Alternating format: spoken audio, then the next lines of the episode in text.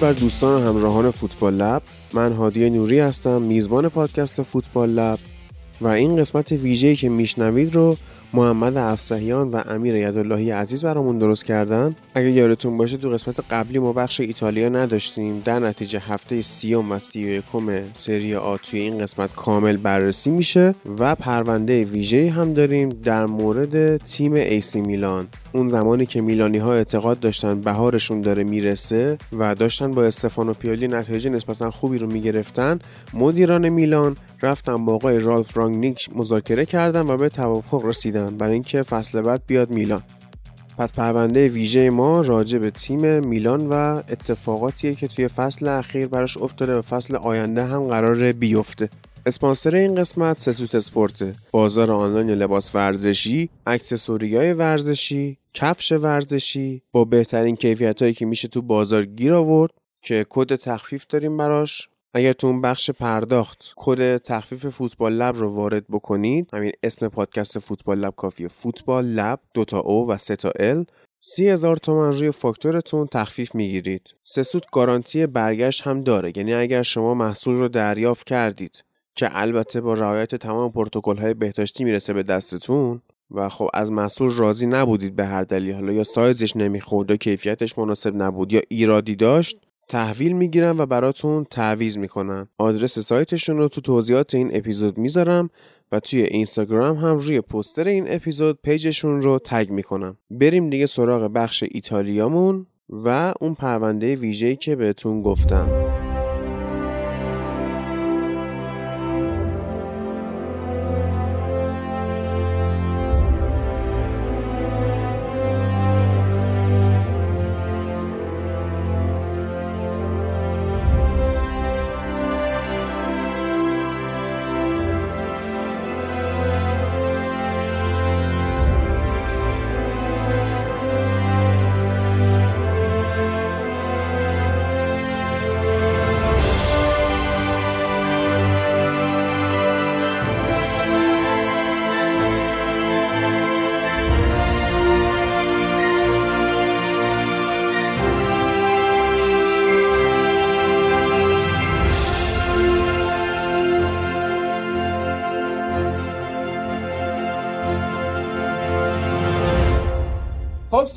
مخاطبای فوتبال لب یه هفته دیگه یه سری آب. امیر عزیزمونم با همون هست. امیر چطوری؟ خوبم. من این هفته که دیگه خیلی خوبم. بریم که بازی جذاب این هفته رو داشته باشیم. آره امیر از اون اول که حالا ما شروع کردیم سری رو با هم کار کردن فکر کنم اولین باری باشه یه هفته که من اصلا خورد باشه و کلا داخون باشم تا حالت خوب باشه. یعنی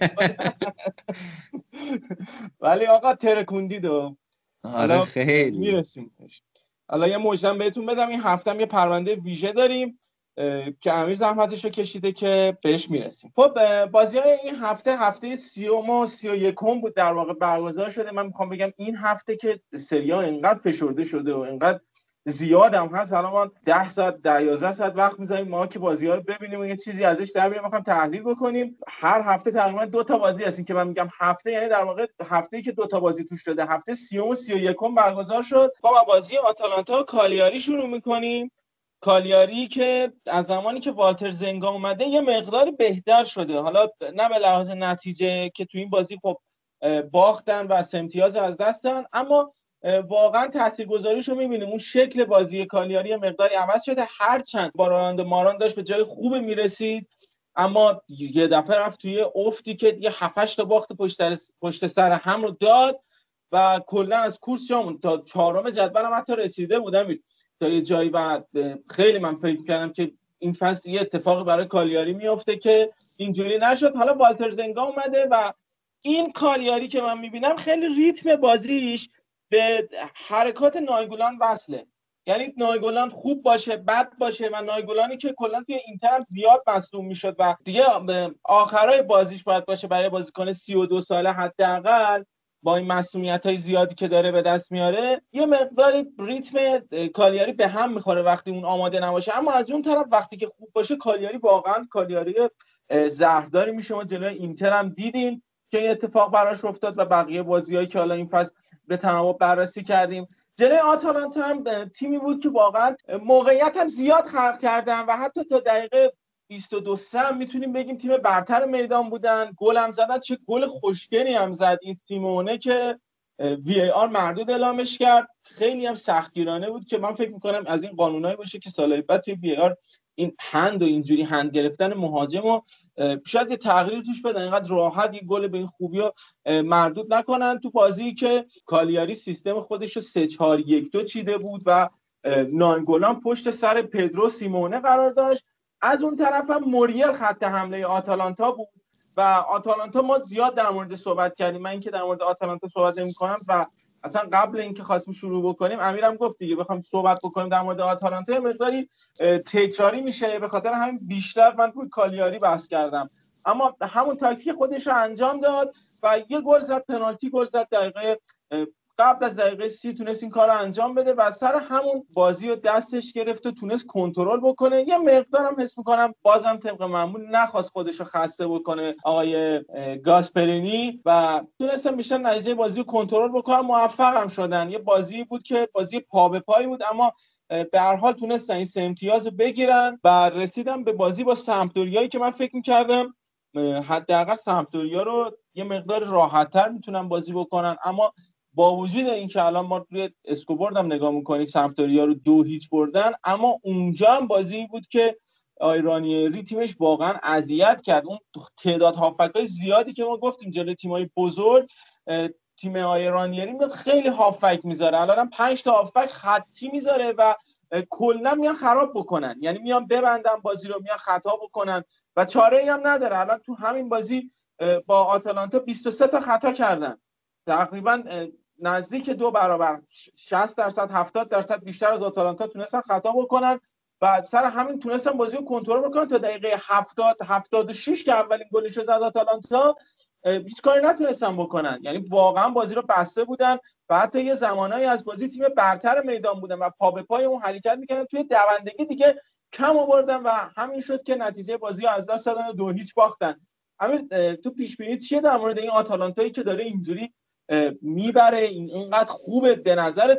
می‌تونه بیاد یوونتوس رو بگیره؟ یوونتوس رو که حالا این فصل که نه ولی فصل بعد شاید مثلا اوضاع بهتری داشته باشه. ولی نکته که من بخوام در مورد آتالانتا بگم من فکر می‌کنم که این فصل تو سیل به تیم شگفتی ساز بشن. خصوصا با توجه به اینکه تک بازی هم هست بازی ها احتمال اینکه آتالانتا بیاد الان قرش هم به پاریس سن خورد. احتمال اینکه مثلا بیاد حتی یه زمان پاریس رو حذف کنه مراحل بالاتر بیاد. به نظر من خیلی زیاد شده نسبت با توجه به این فرم خوبی که الان دارن. خصوصا آره. مثلا اون طرف پاریس هم لیگشون کلا تعطیل شده زیاد آمادگی اینا ندارن. اینا هم فرمشون انقدر خوبه. خیلی چرخشی هم بازی می‌کنن. تقریبا بازیکناشون کلا خسته نمیشن. و همه هم آمادن دیگه. یعنی همیشه همه بازیکن ها رو اون حالت رومود خودشونن که آمادن. یعنی بهترین فرم خودشون میان بازی می‌کنن و به نظر من می‌تونن مثلا تو یو سی این فصل شگفتی ساز بشن. حالا یه بحث دیگه هم هست که به نظر واقعا اینا تو قرعه خوش شانس بودن. یعنی اون طرف جدول شما نگاه بکنید همه تیمایی هستن که n تا قهرمانی دارن توی CL و توی لیگای خودشون اما این طرف جدول خیلی خلوت تره یعنی درست اتلتیکو لایپزیگ پاریس سن اینا همه تیمای خوبی هن. ولی خب تجربه Champions League تجربه قهرمانی اونقدر ندارن. شاید اون تجربه رو ندارن و حالا من نمی‌دونم پیش بینی این که مثلا آتالانتا بیاد با لایپزیگ بازی بکنه نیمه نهایی و فینال. حالا خیلی جالب میشه. این طرف مثل جام جهانی شد دقیقا. مثل جام جهانی که اون سمت کرواسی راحت اومد بالا دانمارک و روسیه رو برد و همین آره. تا خود فینال بالا. یه همچین قرعه هم خورده. از این چهار تا بالاخره یکیشون میاد فینال و خیلی احتمالش هست. واقعا خیلی نزدیکه. من آتالانتا فینال رفتنش رو بعید نمی‌دونم. حتی فکر می‌کنم خیلی روی اتلتیکو فکر می‌کنم ولی به نظرم وقتی تک بازی شده خیلی 50 50 یعنی من میگم شاید از این بازی رو قافله رو ببازه تو بازیایی که تک بازیه خیلی سخت همین بخوای پیش بینی بکنی. من که بالا خیلی پیش بینی نمی‌تونم بکنم تو این مورد. فقط می‌تونم بگم که امیدوارم آتالانتا حداقل به جای خوبی برسه. یعنی اونقدر برآورد مالی اون تراکنش اون ببخشید اون ترازه زیاد بشه تو این قضیه که بتونه فصل بعد یه تیم قوی‌تر و مقتدرتری بسازه. هر که تا همین داشتم که اومده خیلی بالا تو این فصل که ما قبلا هم گفتیم که اینا خیلی چرخشی بازی می‌کنن بعد الان تو این دوتا بازی هم که بررسی کردیم بازم ترکیبا رو نگاه می‌کنیم مثلا 5 6 تا بازیکن حدودا حداقل جابجا کرده. حتی حتی بازی با کالیاری ما می‌بینیم که پاپو گومزی که ما همیشه ازش به عنوان ستون فقرات تیم گاسپرینی یاد می‌کردیم حتی از اونم تا وسط های بازی استفاده نکرده بود که این به نوع خودش نکته جالبی بود. همین یه نکته دیگه حالا خارج از این بحث من می‌خوام بهتون بگم سمپدوریا فصل پیش همین آتالانتا رو دبل کرد و سمپدوریا جان پاولو بود. ببین اون سمپدوریا کجا این سمپدوریا کجا؟ برای من خودش چیز جالبی بود متوجه شدم دیشب. از اون سمپدوریا رسیدم به این سمپدوریا و حالا هم که اصلا حال روز خوبی ندارن و فقط باید دعا کنیم که بمونن توی لیگ ببین اون تیم سمپدوریاه هم تیم خیلی راستکار جان پاولو بود هم جان پاولو خیلی راستکار اون تیم بود. یعنی بعد با اومدن خودش به میلان هم خودش رو خراب کرد هم سمپدوریا رو خراب کرد هم حتی میلان رو خراب کرد. به نظرم در موردش یه مقدار مدیرای میلان عجله کردن. نظر تو چیه؟ به نظر من عجله نکردن. اتفاقا به موقع مثلا اخراجش کردن ولی باید بهش تیمی رو می‌دادن که بتونه باهاش باز بکنه. بله. اون تاکتیکی که اون می‌خواست بازی بکنه جان پاولو یه بازیکن پشت مهاجم مثلا لازم داشت برای ترکیبش. بعد از سوسو بیچاره استفاده می‌کرد و سوسویی که تو هیچ پستی به جز وینگر تو میلان خوب بازی نمی‌کرد. نداشت ابزارش رو واقعا که بخواد تو اون ترکیب بازی کنه. چند تا بازیکن هم مثلا از همین سمدوریا هم یه یواخیم آندرسن بود که مثلا خب جان پاولو خواسته بود که بیاد تو میلان هم زیر دستش کار بکنه. ولی خب نگرفتن براش. نهایتش این شد که میگم هم سمتوریا رو خراب کرد هم الان خودش بدون تیمه هم میلان هم که یه بخش زیادی از سهمیه نگرفتن این فصل شاید مقصرش جان پاولو باشه. حالا می‌رسیم کلا در مورد وضعیت میلان بخوام صحبت بکنیم. اما بریم حالا سراغ بازی روم. رومی که اول با ناپولی بازی داشت بعدش هم رفت با پارما بازی کرد. من این نکته فقط می‌خوام در مورد آمار بگم. خود آمار گویا شرایط روم هست. ناپولی تو این بازی 21 شوت زد روم 7 شوت. 11 تا شوت ناپولی در چارچوب بود در صورتی که 3 تا شوت روم, روم توی چارچوب بود. مالکیت هم 60 40 به سود ناپولی بود. همین می‌تونیم نتیجه بگیریم که چه اتفاقی افتاده تو این بازی. ناپولی که کلا توی این بازی به نظرم سوار بود و روی گلی که خورد من به نظرم دیلورنزو مقصر بود. دیلورنزو خیلی فضا داده بود اونجا. و از اون طرف دیگو دمه که نرفت توی پای میختاریان خیلی فضا داد. البته ولی همین ما در مورد دمه صحبت کردیم که خیلی بازیکن خشنیه. ولی همون کارت زردی که دقیقه 6 گرفت یه کمی محتاطترش کرد و روی گل مقصر بود. اون فضایی که زیاد داد به میختاریان باعث شد که میختاریان خیلی راحت حرکت بکنه و بتونه این گل بزنه و به نظرم بازی خوبی هم انجام داد میختاریان حداقل جزو بهترین بازیکنهای روم تو این بازی. و نکته دیگه که من تو این اپیزود باید زیاد بهش اشاره بکنم تیمی که آیه گتوزو در اختیار داره با تیمی که در زمان میلان در اختیار داشتم. یه مقایسه همینطوری چشمی هم بخوایم بکنیم. زمین تا آسمون فرق می‌کنه. یعنی مهره که اینجا ناپولی داره اصلا نمی‌تونیم مقایسه بکنیم. دفاعی که داره الان تو این بازی کولیبالی مانولاس توی دفاع بودن. زمان گتوزو که میلان کی دفاع بود؟ رومانیولی بود و موساکیو و فصل قبلترش حالا بونوچی. و اصلا خیلی اصلا نمیشه مقایسه کرد. یعنی اینقدر فاصله است بین اینا. دفاع ها و همینطوری خط به خط داره دونه دونه بخوای بیاد جلو. من خواستم اینا بنویسم بگم و دیدم که تقریبا همون شاکلم هست. خیلی فرق نکرده با اون ترکیب ترکیبی که الان میلان هست. و به همین ترکیب نگاه بکنید می‌رسید که چقدر فرق می‌کنه با ترکیب ناپولی. البته بارها ما گفتیم اسکوادی که ناپولی داره واقعا جزو 4 5 تا اسکواد برتر اروپا هست توی این فصل مخصوصا توی این فصل. ولی یه نکته دیگه هم که توی ترکیبش هست این قدرت رهبری و انگیزه زیاد بازیکن هست ببین اصلا بازیکن وقتی میاد توی ناپولی و نمی‌دونم چه روحیه اونجا بهش تزریق میشه. یه احساس می‌کنن که باید تو این تیم بمونن باید این تیم رو بسازن باید موندگار بشن. یه نزدیکی خاصی بین خودشون و لیدراشون برقرار میشه. و الان مثلا اینسینیه با وجهی که قراردادش تم، تموم میشه می‌خواد بمونه. اینتر دست و پا می‌زنه بگیرتش. خیلی از تیم‌ها تو دیگه برتر دست و پا می‌زنن. میان میگیرتش. خون این سال میاد اونجا بازی می‌کنه. نمی‌دونم روی ماریو روی میاد اینجوری بازی می‌کنه. فابیان روی یه جور دیگه. و همشون اصلا انگار موندگار میشن. کولیبالی این سال مثلا اونجا داره بازی می‌کنه. و یه موندگاری اون ثباته کلا خیلی کمک کرده به این ناپولی که ما الان تو این وضعیت میبینیمش که تیمی هست که الان شانس سهمیه گرفتن زیاد داره و فقط اگه الان اینجای جدوله به خاطر امتیازایی هست که اول فصل از دست داد در صورتی که الان خیلی امتیازهای خوبی گرفته و این هفته واقعا بازی میلان و ناپولی از اون بازیهایی است که دیگه بزن بزنه. میان بزنن که سهمیه رو بخوام بگیرن البته ناپولی که سهمیهش قطعی شده ولی برای میلان خیلی این قضیه مهمه که بیاد این سهمیه رو بخواد بگیره. و اما در مورد رهبری من توی این قسمت می‌خوام زیاد صحبت بکنم تا برسیم به اینتر. الان که تو همین ترکیب ناپولی اینسینیه واقعا خودش یه رهبر خیلی خوبیه. و مرتز مثلا خودش یه رهبره. اینقدر رهبر اینقدر اون بود رهبری رو دارن که می‌تونن نتیجه بگیرن. اما تو روم رهبر واقعا کیه؟ واقعا رهبر می‌تونیم توی ترکیب روم پیدا بکنیم؟ نهایتا الیژکو رو بشه مثلا تا یا کولاروف مثلا. من می‌خوام هی نرسم به اینتر چون می‌خوام در مورد اینتر مفصل بحث بکنم. همون ادیژکویی که داریم ما میگیم وقتی که تو اوج نباشه روز بعدش باشه تیم قشنگ میخوابه. وقتی که اون توی روز خوبش هست تیم میره بالا. یعنی اینقدر قدرت رهبری توی تیم تاثیر داره. و برعکسش هم حالا می‌رسیم به تیم‌های دیگه می‌بینیم چجوری تاثیرگذاره توی اون تیم. ببین یه نکته ای که هست روم واقعا ترکیبشون رو که نگاه می‌کنی اون رومی که تا نیمه نهایی سیل رفت حتی جلو لیورپول هم حرف واسه گفتن داشت. خیلی ها میگن حتی با داوری هست شد. اون رومو واقعا نابودش کردن. یعنی ترکیبش تقریبا میشه گفت افتضاح بسته شده.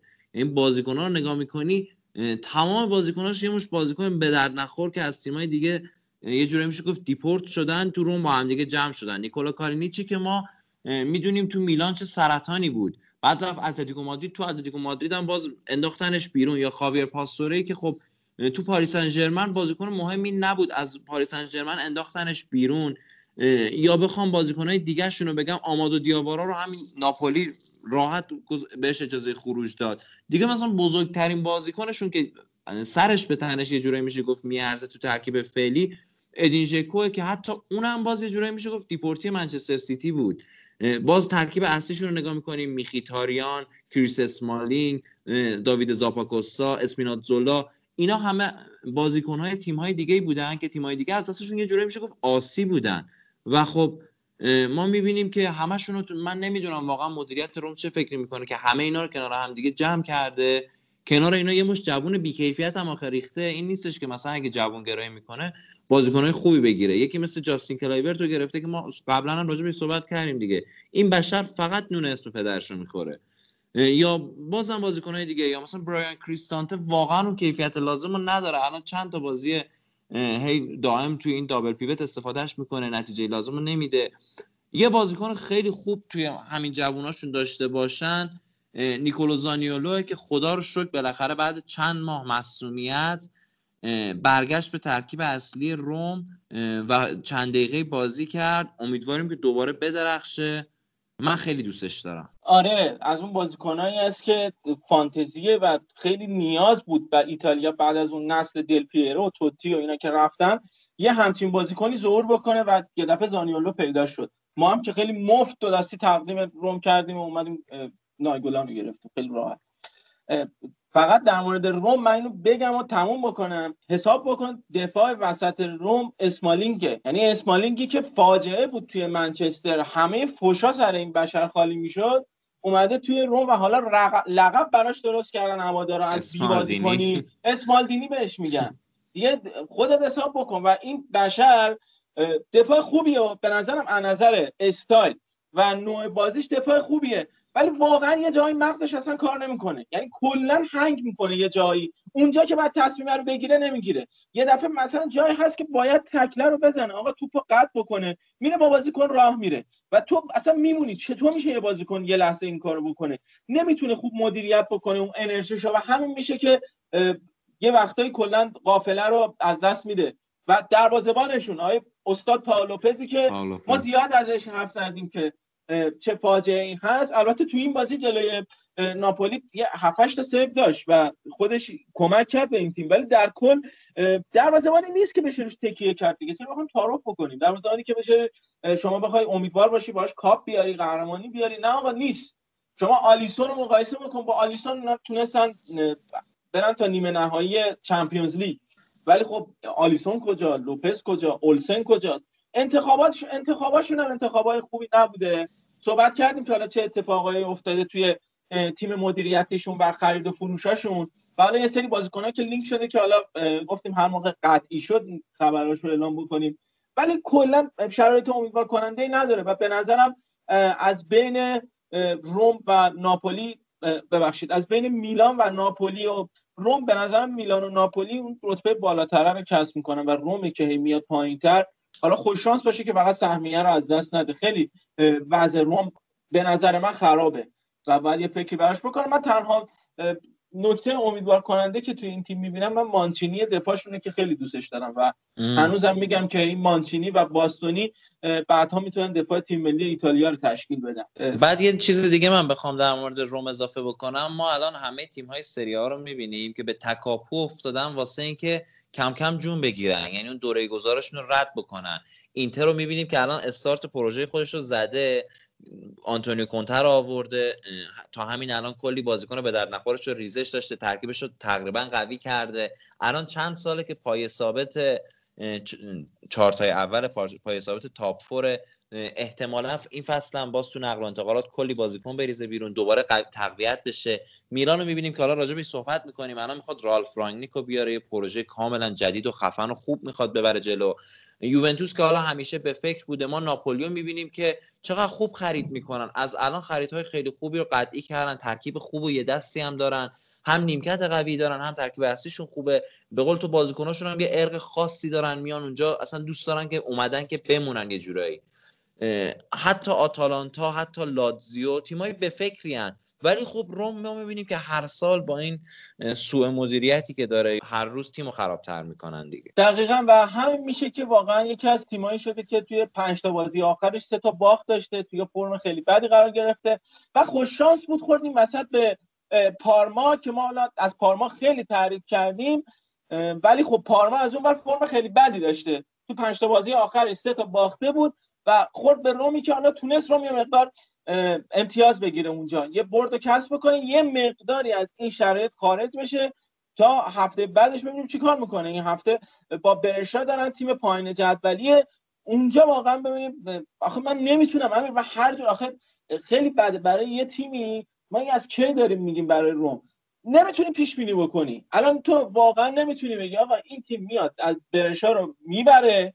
یا به برشا مثلا میبازه بعد میاد مثلا با یوونتوس چی کار می‌کنه؟ میاد مثلا با چه می‌دونم با ناپولی میاد چی کار می‌کنه؟ میاد همیشه هم که اومده الحمدلله دهن اینتر رو سرویس کرده تو هر شرایطی که بوده. اومده کمی اینجا ریخته. ولی نمیشه اصلا حساب کرد. اونم به خاطر اینه که میام فرمه ثابت نیست. من فونسکا رو مقصر نمی‌دونم. ما گفتیم قبلا. این تیم خیلی ناهمگونه. تو فاز تهاجمی یه مقدار از نظر مهره قوی ترن تا فاز دفاعی. یه جوری هستن که نمیشه روشون حساب کرد. یه موقع یه جلوی تیمی قرار بگیرن که آقا دفاعی ضعیف‌تر باشه این خط حمله میاد کارو در میاره براشون. جلوی تیمی قرار بگیرن که خط حمله اون تیم قوی تر باشه اون خط دفاعی کارو برای تیم حریف در میاره. به خاطر همینه که اصلا نمیشه روشون حساب حساب کرد.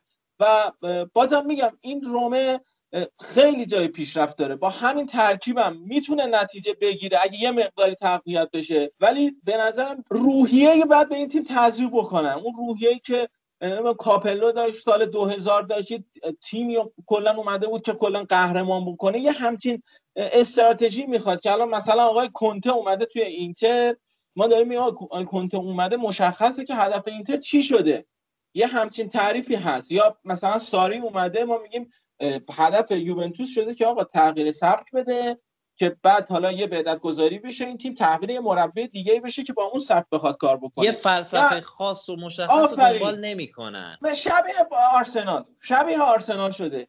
و آره. فقط در مورد بازی با پارما من یه اشاره بکنم که فونسکا یه تغییراتی داد توی سیستم بالاخره از اون 4 2 3 1 دست کشید و تو lineup ابتدایی حداقل تیمو به 3 4 2 1 تبدیل کرد که خب اون wing ایی که می‌تونن بیان عقب حرکت بکنن اضافه بشن به دفاع و اینجوری کمک می‌کنن. یه جورایی رکب زد به آقای دیاورسا و تونست نتیجهشو بگیره. و سر مصومیت اسمالی کریستانتر رو گذاشته بود دفاع.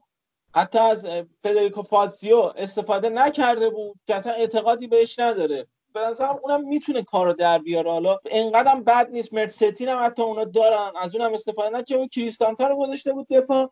و حالا تونست نتیجه بگیره. این بازی نبود که بتونیم حالا ما تعمیمش بدیم به بازی های دیگه. باید دیدای از این تاکتیک توی هفته بعدم استفاده می‌کنه. برشا و ورونا که بازی با ورونا بازی سختی میشه براش. اونجا چی کار می‌کنه؟ یعنی کلا نمی‌تونیم پیش بینی خاصی بکنیم. هرچند که تو این بازی هم بازم درخشش میختاریان بود که ام پی زمین شد. بازم من با این میختاریان حال نمی‌کنم. هنوز هم میگم یه جای کارش میلنگ که تیمی که بازی که میختاریان بشه بهترین بازیکن زمینش به نظرم بازی یه ایرادی داشته که میختاریان شده بهتر بازیکن خب امیر در مورد روم زیاد صحبت کردیم. حالا بریم سراغ همشهریشون که اونم مشکلات زیادی داره. بعد از کرونا کلا اصلا از این رو به اون رو شده. لاتیو و نتایج عجیب و غریبی داره می‌گیره. جلوی میلان که واقعا بد بود. البته الحق و انصاف اون نبودن ایموبیله و کایسدان بی تاثیر نبود توی ترکیب توی بازی لاتسیو اما در کل فرم لاتسیو رو ما می‌خوایم نگاه بکنیم اصلا فرم خوبی نبوده. من یه اشاره می‌کنم فقط به این فرمی که من هی دارم میگم توی این پنج تا بازی شش تا بازی آخری که بعد از کرونا تقریبا انجام شده روم سه تا باخت داشته یوونتوس 6 تا بازی داشته یه دونه باخت داشته اینترمون که اینقدر داریم بهش قور می‌زنیم تو 6 تا بازی آخر سه تا برد داشته یه دونه مساوی و یه دونه باخت داشته اما تیمی که این وسط بهترین عمل کرده داشته میلانی بوده که تو 6 تا بازی آخرش یه دونه باخت داشته. یه دونه مساوی داشته و چهار تا برد. اون یه دونه مساویش هم در مورد در مقابل اسپال بود که گفتیم که با چه وضعی مساوی کرد چقدر بعد شانسی آورد از اون داستانا. البته بهترین تیم خب با اختلاف این وسط آتالانتا بوده که 6 تا برد کسب کرده که برسیم به وضعیت لاتسیو و توی فرم لاتسیو که الان تیم دوم جدوله تو 6 تا بازی آخرش سه تا برد داشته. سه تا باخت که از اون دو تا برد آخریه دو تا بردی بوده که با کامبک به دست اومده. این زاگی بعد از بازی با لچه ما در مورد میلان بازی با میلانش صحبت می‌کنیم. من رفتم جلوتر بازی با لچه. بعد بازی مصاحبه کرد که تقریبا نصف حرفایی بود که من می‌خواستم بزنم. گفت که این تیم 50 درصد توان خودش از دست داده. یعنی با 50 درصد توانش داره بازی می‌کنه. هم خستن هم مصدومیت زیاد دادن. و کلا اون لاتسیو سابق ما نمی‌بینیم. و اون ذهنیت خیلی زود از این تیم رفته. خود این زاگی داره میگه که ما دیگه دنبال قهرمانی نیستیم و دنبال کسب سهمیه هستیم. و همین دیگه خودش میرسونه. هر که الان همین الان یوونتوس یه دونه باخت داده. همین الان بیاد آتالانتا یوونتوس رو ببره یوونتوس یه دونه باخت بده. لاتزیو یه دونه برد کسب بکنه دوباره اختلافشون میشه. لاتزیو یوونتوس میشه چهار امتیاز. چهار امتیاز مونده. هفت هفته مونده و روی کاغذ پس گرفتن قهرمانی رتبه اول جدول کاری نداره برای لاتزیو. یعنی نشدنی نیست. ولی بازم خودشون الان از قافله عقب افتاده می‌بینن و اون مسئولیت هایی که ما گفتیم واقعا گریبانگیرشون هست. اصلا لوکاس لیوا اون لوکاس لیوا قبل از کرونا نشده. مارکو پارولو اون بازیکنی نیست که بتونه اون وسط بازی خودش انجام بده. حتی به نظرم میلینکوویچ ساویچ هم همین افت کرده. اون میلینکوویچ ساویچ قبل از کرونا نیست و تیمی که این وسط ضربه خورده مشخص لاتسیو بوده. اصلا شرایط خوبی نداره. ببین لاتسیو والا از اولش هم مشخص بود که حالا اگه کرونا نمی اومدم این تیم وامی داد آخر فصل. چون به زور یه دونه تر... یه ترکیب کامل دارن. یعنی 11 نفر بازیکن واسه اینکه بفرستن تو زمین رو به سختی دارن. حالا اون دقیقاً شاید بگیم مثلا 12 یا 13 نفر دارن. آفرین. دقیقاً. حالا اون فرم خوبشون رو قبل کرونا داشتن. این وقت هم افتاد در حالت عادی هم میگم. آخر فصل من انتظارش رو داشتم وا بدن. دیگه کرونا هم به پستشون خود دیگه شد نور علا نور دیگه. بعد مسئولیت ها و محرومیت ها و اینا هم یقشون رو گرفت. چیزی شد که الان هستن. یه ذره البته زود وا دادن به نظر من. چون به قول تو هنوز رو کاغذ این شانس رو دارن. خصوصا الان یوونتوس هم باخت داد. لاتزیو به نظر من الان نباید انقدر ناامید بشه. نباید انقدر زود بیخیال بشه انقدر زود بکشه کنار از کورس قهرمانی. حالا شاید مثلا قهرمانی واسه یه تیم مثل لاتزیو یه مقدار لغمه بزرگی بود. خودشون رو در حد اندازه قهرمانی نمی‌دیدن یه جورایی زیاد. به خاطر همینه که انقدر زود بیخیالش شدن. ولی خب کاش همچنان سفت بگیرن چون چهار امتیاز کلا فاصله دارن دیگه. همچنان سفت و سخت بگیرن و بتونن این نتیجه ها رو بگیرن. باز حداقل بچسبن به یوونتوس یه مقدار لیگ تا هفته های آخر جذاب بشه. تشریفاتی نباشه لیگ دیگه حداقل واسه قهرمانی. اما در مورد این ذهنیتی که ما صحبت کردیم تو بازی با لچه ما قشنگ قضیه رو می‌دیدیم که تیم لاتسیو خیلی پرخاشگر بود. خیلی اومده بودن درگیر بشن. آخر بازی هم که پاتریک اخراج شد به خاطر درگیری که داشت بحثایی که داشت. به نظر میاد از نظر روحی و ذهنی هم این تیم به مشکل خورده. حالا در مورد صحبت کردیم. اما حالا یه کمی خود بشیم توی بازی با لچه. ما رفتیم اول سراغ بازی با لچه که بریم قبلش برسیم بازی با میلان و در مورد اونم صحبت بکنیم. توی بازی با لچه به نظرم لاتسیو خیلی خوششانس بود که زودتر کارش تموم نشد. چون لچه پنالتی هم اول بازی خراب کرد و می‌تونست همون پنالتی کلا کار عوض بکنه. مانکوسوی که کلا این فصل همه پنالتیاشو گل زده. فکر کنم 13 14 تا گل زده. 7 تاش از طریق پنالتی زده برای لچر یکی از بهترین گلزن لچر در واقع تو این فصل و کاپیتانشون هم هست. تو این بازی پنالتی خراب کرد چندم بعد پنالتی رو خراب کرد. اما واقعا مشخص بود که لاتزیو کاری نمی‌تونه بکنه. همین لاتزیو تو این بازی 36 بار سانت کرد. 36 تا سانت از لاتزیو در صورتی که لچه 11 بار سانتر کرد. یعنی انقدر اینا جمع شده بودن تو محوطه جریمه و کاری نمی‌تونست بکنه. قبلا لوئیس آلبرتو میومد جلو یه پاس می‌داد یه پاس ریسکی می‌داد می‌تونست بازی رو باز بکنه. اون دوندگیشون خسته می‌کرد تیم لچه رو ولی سانتر یه را... کار رادر شده یه تاکتیک دور زدنی شده برای یه سری که بازی رو بسته می‌بینن و نمی‌تونن نفوذ از طریق اون بکنن. چاره ای ندارن که بازی میارن رو کناره ها و از این قضیه آقای لیبرانی استفاده کرده بود. انقدر نمر آورده بود. عقب لوتیونی و نایتان پاسی که انتا ضربه سر زد توی نبردهای هوایی. بسیار موفق بود توی این بازی و بهترین بازیکن لچه بود توی این بازی. تونست خیلی ضربه سرا رو بزنه اما واقعا جونی هم از اون وقت خوب سانت می‌کرد. یعنی هم کایسدو یکی دو بار سر خوب می‌زد هم بابی آدکانیه که از بی کنی تیم آیه سیمون اینزاگی ما همینو بگیم که مهاجم ذخیرهشون اگر خواکین کوره‌آ نباشه بابی آدکانیه است. که این بازیکن از دیپورتی های لیورپول کلوپ هست. توی جوانان لیورپول بوده توی لیگ قهرمانان جوانان با لیورپول بوده. اما خب نخواسته اونو و کلا تو این بازی کلا تو این فصل پنج تا بازی بیشتر نکرده. و مجبور شده از این بازیکن استفاده بکنه. از مسئولیتاش ما فقط همین رو بگیم که بین دو نیمه لوکاس لیوا رادو و جونی تعویض شدن. توان بدنیشون رو نداشتن. و سابیچ و فیلیپه و لوکاکو اومدن توی ترکیب. مشخص این تیم خسته از این تیم از از ذهنی مشکل داره و شاید الان این وسط یه timeout نیاز دارن. اون cooling break ی که وسط بازی ما می‌بینیم الان یه همچین cooling break ی بازیکنان لاتسیو نیاز دارن تا دوباره به اون فرم برگردن. چون به نظر اینجوری ادامه بدن یکم به مشکل می‌خورن. و توی هفته بعد کار براشون سختتر میشه. خب من یه چیز دیگر هم بخوام در مورد این لاتزیو بگم.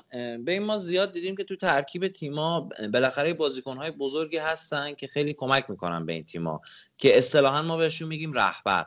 حالا این رهبرا از نظر من چند دسته تقسیم میشن. یه بازیکن هست فقط به لحاظ کیفی از بقیه بازیکنهای تیم سره. و مثلا اونو می‌تونیم بگیم رهبر کیفی یه چنین چیزی. که چیرو ایموبیله مثلا یه چنین چیزیه توی تیم لاتزیو. نسبت به بقیه بازیکن‌ها شاید خیلی خیلی با کیفیت تر باشه. ولی یک رهبری که بخواد بازیکن‌ها رو به لحاظ شخصیتی به لحاظ روحی تقویت بکنه تیمو به لحاظ روانی بوست بکنه نداره این لاتزیو. یعنی واقعا ترکیبش رو نگاه می‌کنی قبلا این کار خود اینزاگی انجام می‌داد براشون. یعنی اون کنار زمین این جلز و ولزی که می‌کرد و روحیه‌ای که به تیم تزریق می‌کرد این کار رو واسه لاتزیو انجام می‌داد. ولی بازیکنی که بخواد یه مقدار به خود تیم روحیه بده شاید مثلا تا یه حدود خیلی کمی ما بتونیم آچربی رو در نظر بگیریم. ولی یه بازیکنی که شما فرض کنید الان زلاتان ابراهیموویچ تو میلان چیکار داره می‌کنه؟ یه بازیکنی باشه که تقریبا این چنین کاری رو بخواد تو لاتزیو بکنه همین هم نیست. که الان مثلا بیاد آقا شما هنوزم تو کورسید. این انگیزه رو به لاتزیو بده که یه ذره بازیکن ها رو تحت فشار قرار بده به عنوان رهبر به عنوان کاپیتان. که آقا یه ذره خود صفر بگیرید کم مونده واقعا تا آخر فصل دیگه. شاید قهرمان شدید ولی خب این مشکل هم هست تو لاتزیو و متاسفانه به لچه دو یک باختن و به ما هم که سه هیچ باختن که الان بهش می‌پردازیم دیگه. امیر فقط در مورد اون رهبریه که گفتی خیلی خوب اشاره کردی. چیزی بود که من می‌خواستم بگم به سیمون اینزاگی که رهبر لاتسیو بود. اما از وقتی سیمون اینزاگی کلا همون مصاحبهش اشاره کردیم ذهنیت افت کرد در موردش که بیخیال قهرمانی شده تیمم کلا کشید پایین. حالا من فقط یه اشاره می‌کنم به هفت بازی آینده لاتسیو که به نظرم کار سخته. داره مخصوصا توی فوتبال ایتالیا که عادت دارن جمع بشن توی محوطه جریمه و کلا فضا ندن. اگر تو یه کمی از سرعت کم بکنی و نتونی اون تنوع توی تاکتیک خودت بدی دیگه بعد دست به دامن اون قضا و قدر بشی که یه توپی به در و دیوار بخوره یه سانتی بشه هدی زده بشه اونجوری بخوای برنده بشی. لاتسیو با ساسولو بازی داره اودینزه یوونتوس کالیاری ورونا برشا ناپولی. به نظرم کار سختی داره تا آخر فصل. و حتی این جایگاه دومش احتمال از دست رفتن زیاده با این آتالانتا آماده ای که ما می‌بینیم و اینتری که البته توی خوابه. خب بریم سراغ بازی لاتسیو و میلان و دیگه میکروفون در اختیار خودت امیر. من یه ذره این بازی اول احساسی صحبت بکنم راجبش. فکر می‌کنم فصل 2017 18 بود. اول فصل این لاتزیو میلان رو 4 1 برد. که اگه اشتباه نکنم چیرو ایموبیلر هم هتریک کرد اون بازی. از اون بازی تا خود این بازی که میلان با لاتزیو بازی داشت و ما سیج بردیم من کینه این لاتزیو به دلم مونده بود که ما بالاخره اینو یه جا بزنیمش. و بالاخره اتفاق افتاد. یعنی حالا به بازی یوونتوس هم می‌رسیم که باز اونم یه کینه به دلم مونده بود که اونم جبران شد خدا رو شد بالاخره این اتفاق افتاد. ما یه بار لاتزیو رو با یه ابهت خیلی زیاد هست با ابهت خیلی زیاد بردیمش و باز یه نکته خیلی مثبت دیگه که اتفاق افتاده بود. همیشه صحبت میشه از اینکه هاکان چهارانوغلو مهاجم شوت زنیه هافبک شوت زنیه ولی من فکر می‌کنم آخرین باری که یه گل پشت محوطه از هاکان دیده بودم برمیگشت به بازی میلان آرسنال همون فصل همون فصل اولی که هاکان خریداری شده بود یه گل خیلی قشنگ به آرسنال زد تو یورولیگ. بالاخره بعد از از اون موقع تا الان که هاکان واقعا پشت محوطه کاری واسه ما نکرده بود این بازی گل خیلی قشنگ هاکان زد. اصلا حجت رو تموم کرد دیگه واقعا راجع به گل. اصلا گلش واقعا قشنگ بود. بعدش هم که زلاتان ابراهیموویچ اومد پنالتی زد. پنالتیش هم البته استراکوشا گرفت ولی خب ضرب توپ انقدر زیاد بود که تو گل شد. آخرش هم آنتربیچ اومد و دیگه کار لاتزیو رو تمام کرد. بخوام صحبت بکنم راجع به این بازی. نکته که هستش میلان واقعا رو فرم خوبیه. حالا جدا اینکه تیم های دیگه مثلا همین لاتزیو از فرم خوب خودش دور شده. ولی ما نمی‌تونیم خوب بودن میلان رو کتمان بکنیم. خصوصا الان فرانکسیه و اسماعیل بن ناصر کسیه که انقدر همیشه نقد بهش وارده بالاخره بعد از مدت ها داره خوب بازی می‌کنه تو میلان.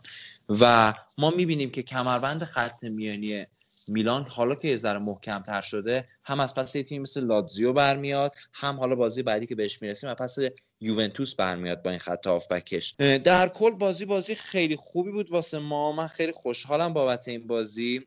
خلاصه که بازیکن لاتزیو هم چون اینطوری وا داده بودن یه جورای قافیه رو باخته بودن بازیکن میلان دیگه هر کاری از دستشون برمی اومد می‌کردن. تو هرناندز واسه خودش جلو می‌داد. اسماعیل بن ناصر وسط زمین حرکت های تکنیکی می‌زد. و کلا یه جورایی بازی خیلی یه طرفه بود دیگه. آخرش لاتزیو هم به همین نتیجه حتی قانع شده بود. یعنی تلاش به اون صورت نمی‌کرد واسه برگردوندن نتیجه. و نتیجهش این شد که ما یه برد سه خیلی خوب از لاتزیو گرفتیم دیگه. و همین یه اتفاق دیگه هم که افتاد. در همین هنگ که داشتیم در مورد این بازی صحبت می‌کردیم ساسولو گل دوم هم زد به لاتزیو. لاتزیو که یکی جلو افتاده بودیم اول حالا دو یک باخته و کلا عرض کردم لاتسیو شرایطش خوبه. خوب شد همین اینو ضبط کردیم. و لاتسیو مشخصه که دیگه وارد بحران شده و حالا بازی امشب آتالانتا یوونتوس خیلی تعیین می‌کنه وضعیت نایب قهرمانی و قهرمانی و اینا رو فکر کنم خیلی امشب تعیین بکنه. بریم سراغ اینتر در مورد دوتا بازی که این هفته انجام داد. دوتا بازی که من جفتش رو با هم تحلیل می‌کنم تحلیل تک به تک نمی‌کنم چون واقعا اینتر یه جور باخت یه جور در واقع امتیاز از دست چون بازی با ورونا رو خوشبختانه اینتر نباخت حالا با خوششانسی که بود. یه چیزی که هست ما به مشکلات اینتر از اول فصل اشاره کردیم. و همون چیزی که هفته سوم چهارم ما گفتیم همین هم هست. یعنی اینکه گودین تو دفاع سه نفره خوب نیست. اشکرینیار تو دفاع سه نفره جواب نمیده. و همه اینا هم هست. ببین همین من شنونده همون می‌دونم من منتقد کنته نیستم. و به نظرم همین که اینتر همینجا هست. و بارها هم گفتم همین که خیالمون راحتی که آقا ما سهمیه رو می‌تونیم بگیریم ما باید جفت چشمای آقای کنتر هم ببوسیم. آقای کنتر رو بذاریم سرمون. حالا دی ان ایش با باشگاه نیست دی ان ایش نمی‌دونم از یوونتوس این حرفا به کنار. که حتی من شنیدم هشتگ کنت آت هم داره ترند میشه توی هواداران اینتر که دیگه واقعا از این طرفداران عجوبه همه تیم‌ها مثل که دارن. که من نمی‌دونم واقعا توقعشون چی از یه تیمی که اون وضعیت رو داشته این همه سال خراب کرده نابود شده و حالا داره یه درست میشه. فصل اول توقعشون چیه؟ می‌خواد چیکار بکنه کنته؟ من بحثم این نیست. اما الان می‌خوام یه مقداری به خود کنته انتقاد بکنم. در کل من از که موافق کنته هستم ولی یه انتقادایی به این ترکیب دارم و به این نوع بازی کردم. ببینید ما اگه میایم تو هر بازی چهار تا سه تا مصدوم داریم نداریم یه سری از بازیکن‌ها رو. این مقصرش بدنسازی تیمه. ما نمی‌تونیم بگیم طول فصل این اتفاق افتاده و ما همه رو گردن فصل نمی‌تونیم بندازیم. هرچند که اونم به نوبه خودش مقصر بوده. اما بدنسازی اول فصل بوده که ما تو هر بازی ما هیچ موقع نیمکت 11 نفره که تو ایتالیا 11 تا کامل می‌ذارن ما در اختیار نداشتیم. اون خط هافک مثلا سنسی ان بار تو این فصل مصدوم شده. یعنی اصلا به قول بارلا همش مصدوم شده بروزوویچ همه ما هر بازی که حتی برخا بالروی که 6 7 بازی برای ما میاد می‌کنه اونم مصدوم شده. ببین خب من یه نکته بگم حالا راجع به بدنسازی صحبت شد. اینا مربی بدنسازا رو از رئال آوردن پینتوس رو آوردن. از خیلی فوق العاده تو رئال مادرید کار می‌کرد. یعنی یه جوری اون تیم رئال مادرید و بدنسازیش رو کار می‌کرد. چون رئال همزمان هم تو کوپا بازی می‌کرد هم توی لیگ خودشون توی لالیگا خوب کار می‌کرد. هم توی یو ما دیدیم که چند سال قهرمانی متوالی آوردن و خب ترکیب رئال خیلی خوب آماده می‌کرد. حالا منهای گرت بیلو یکی دو تا مصوم دیگه که مثلا رئال معمولا داشت به لحاظ بدنی بازیکن رئال خیلی خوب آماده بودن. که الان بعد از اینکه اون رفت ما می‌بینیم که این فصل رئال چقدر مصوم داد. و خیلی عجیبه که آنتونیو کونته با وجودی که یه چنین مربی بدنسازی خوبی هم داره تیمش خیلی عجیبه که اینقدر دارن مصدوم میدن واقعا. آره من به نظرم همین نوع بازیکنم باید در نظر بگیریم. بازیکنی که اصلا تحت این تمرینا قرار نگرفته و حالا تو این شرایط مثلا این اتفاق برای لوکاکو تو این فصل کامل توی ترکیب بوده ولی لوکاکو مصدوم نشد. اصلا لوکاکو فکر می‌کنم یک بار تو این فصل کلا مصدوم شد. اونم مصدومیت جزئی بود.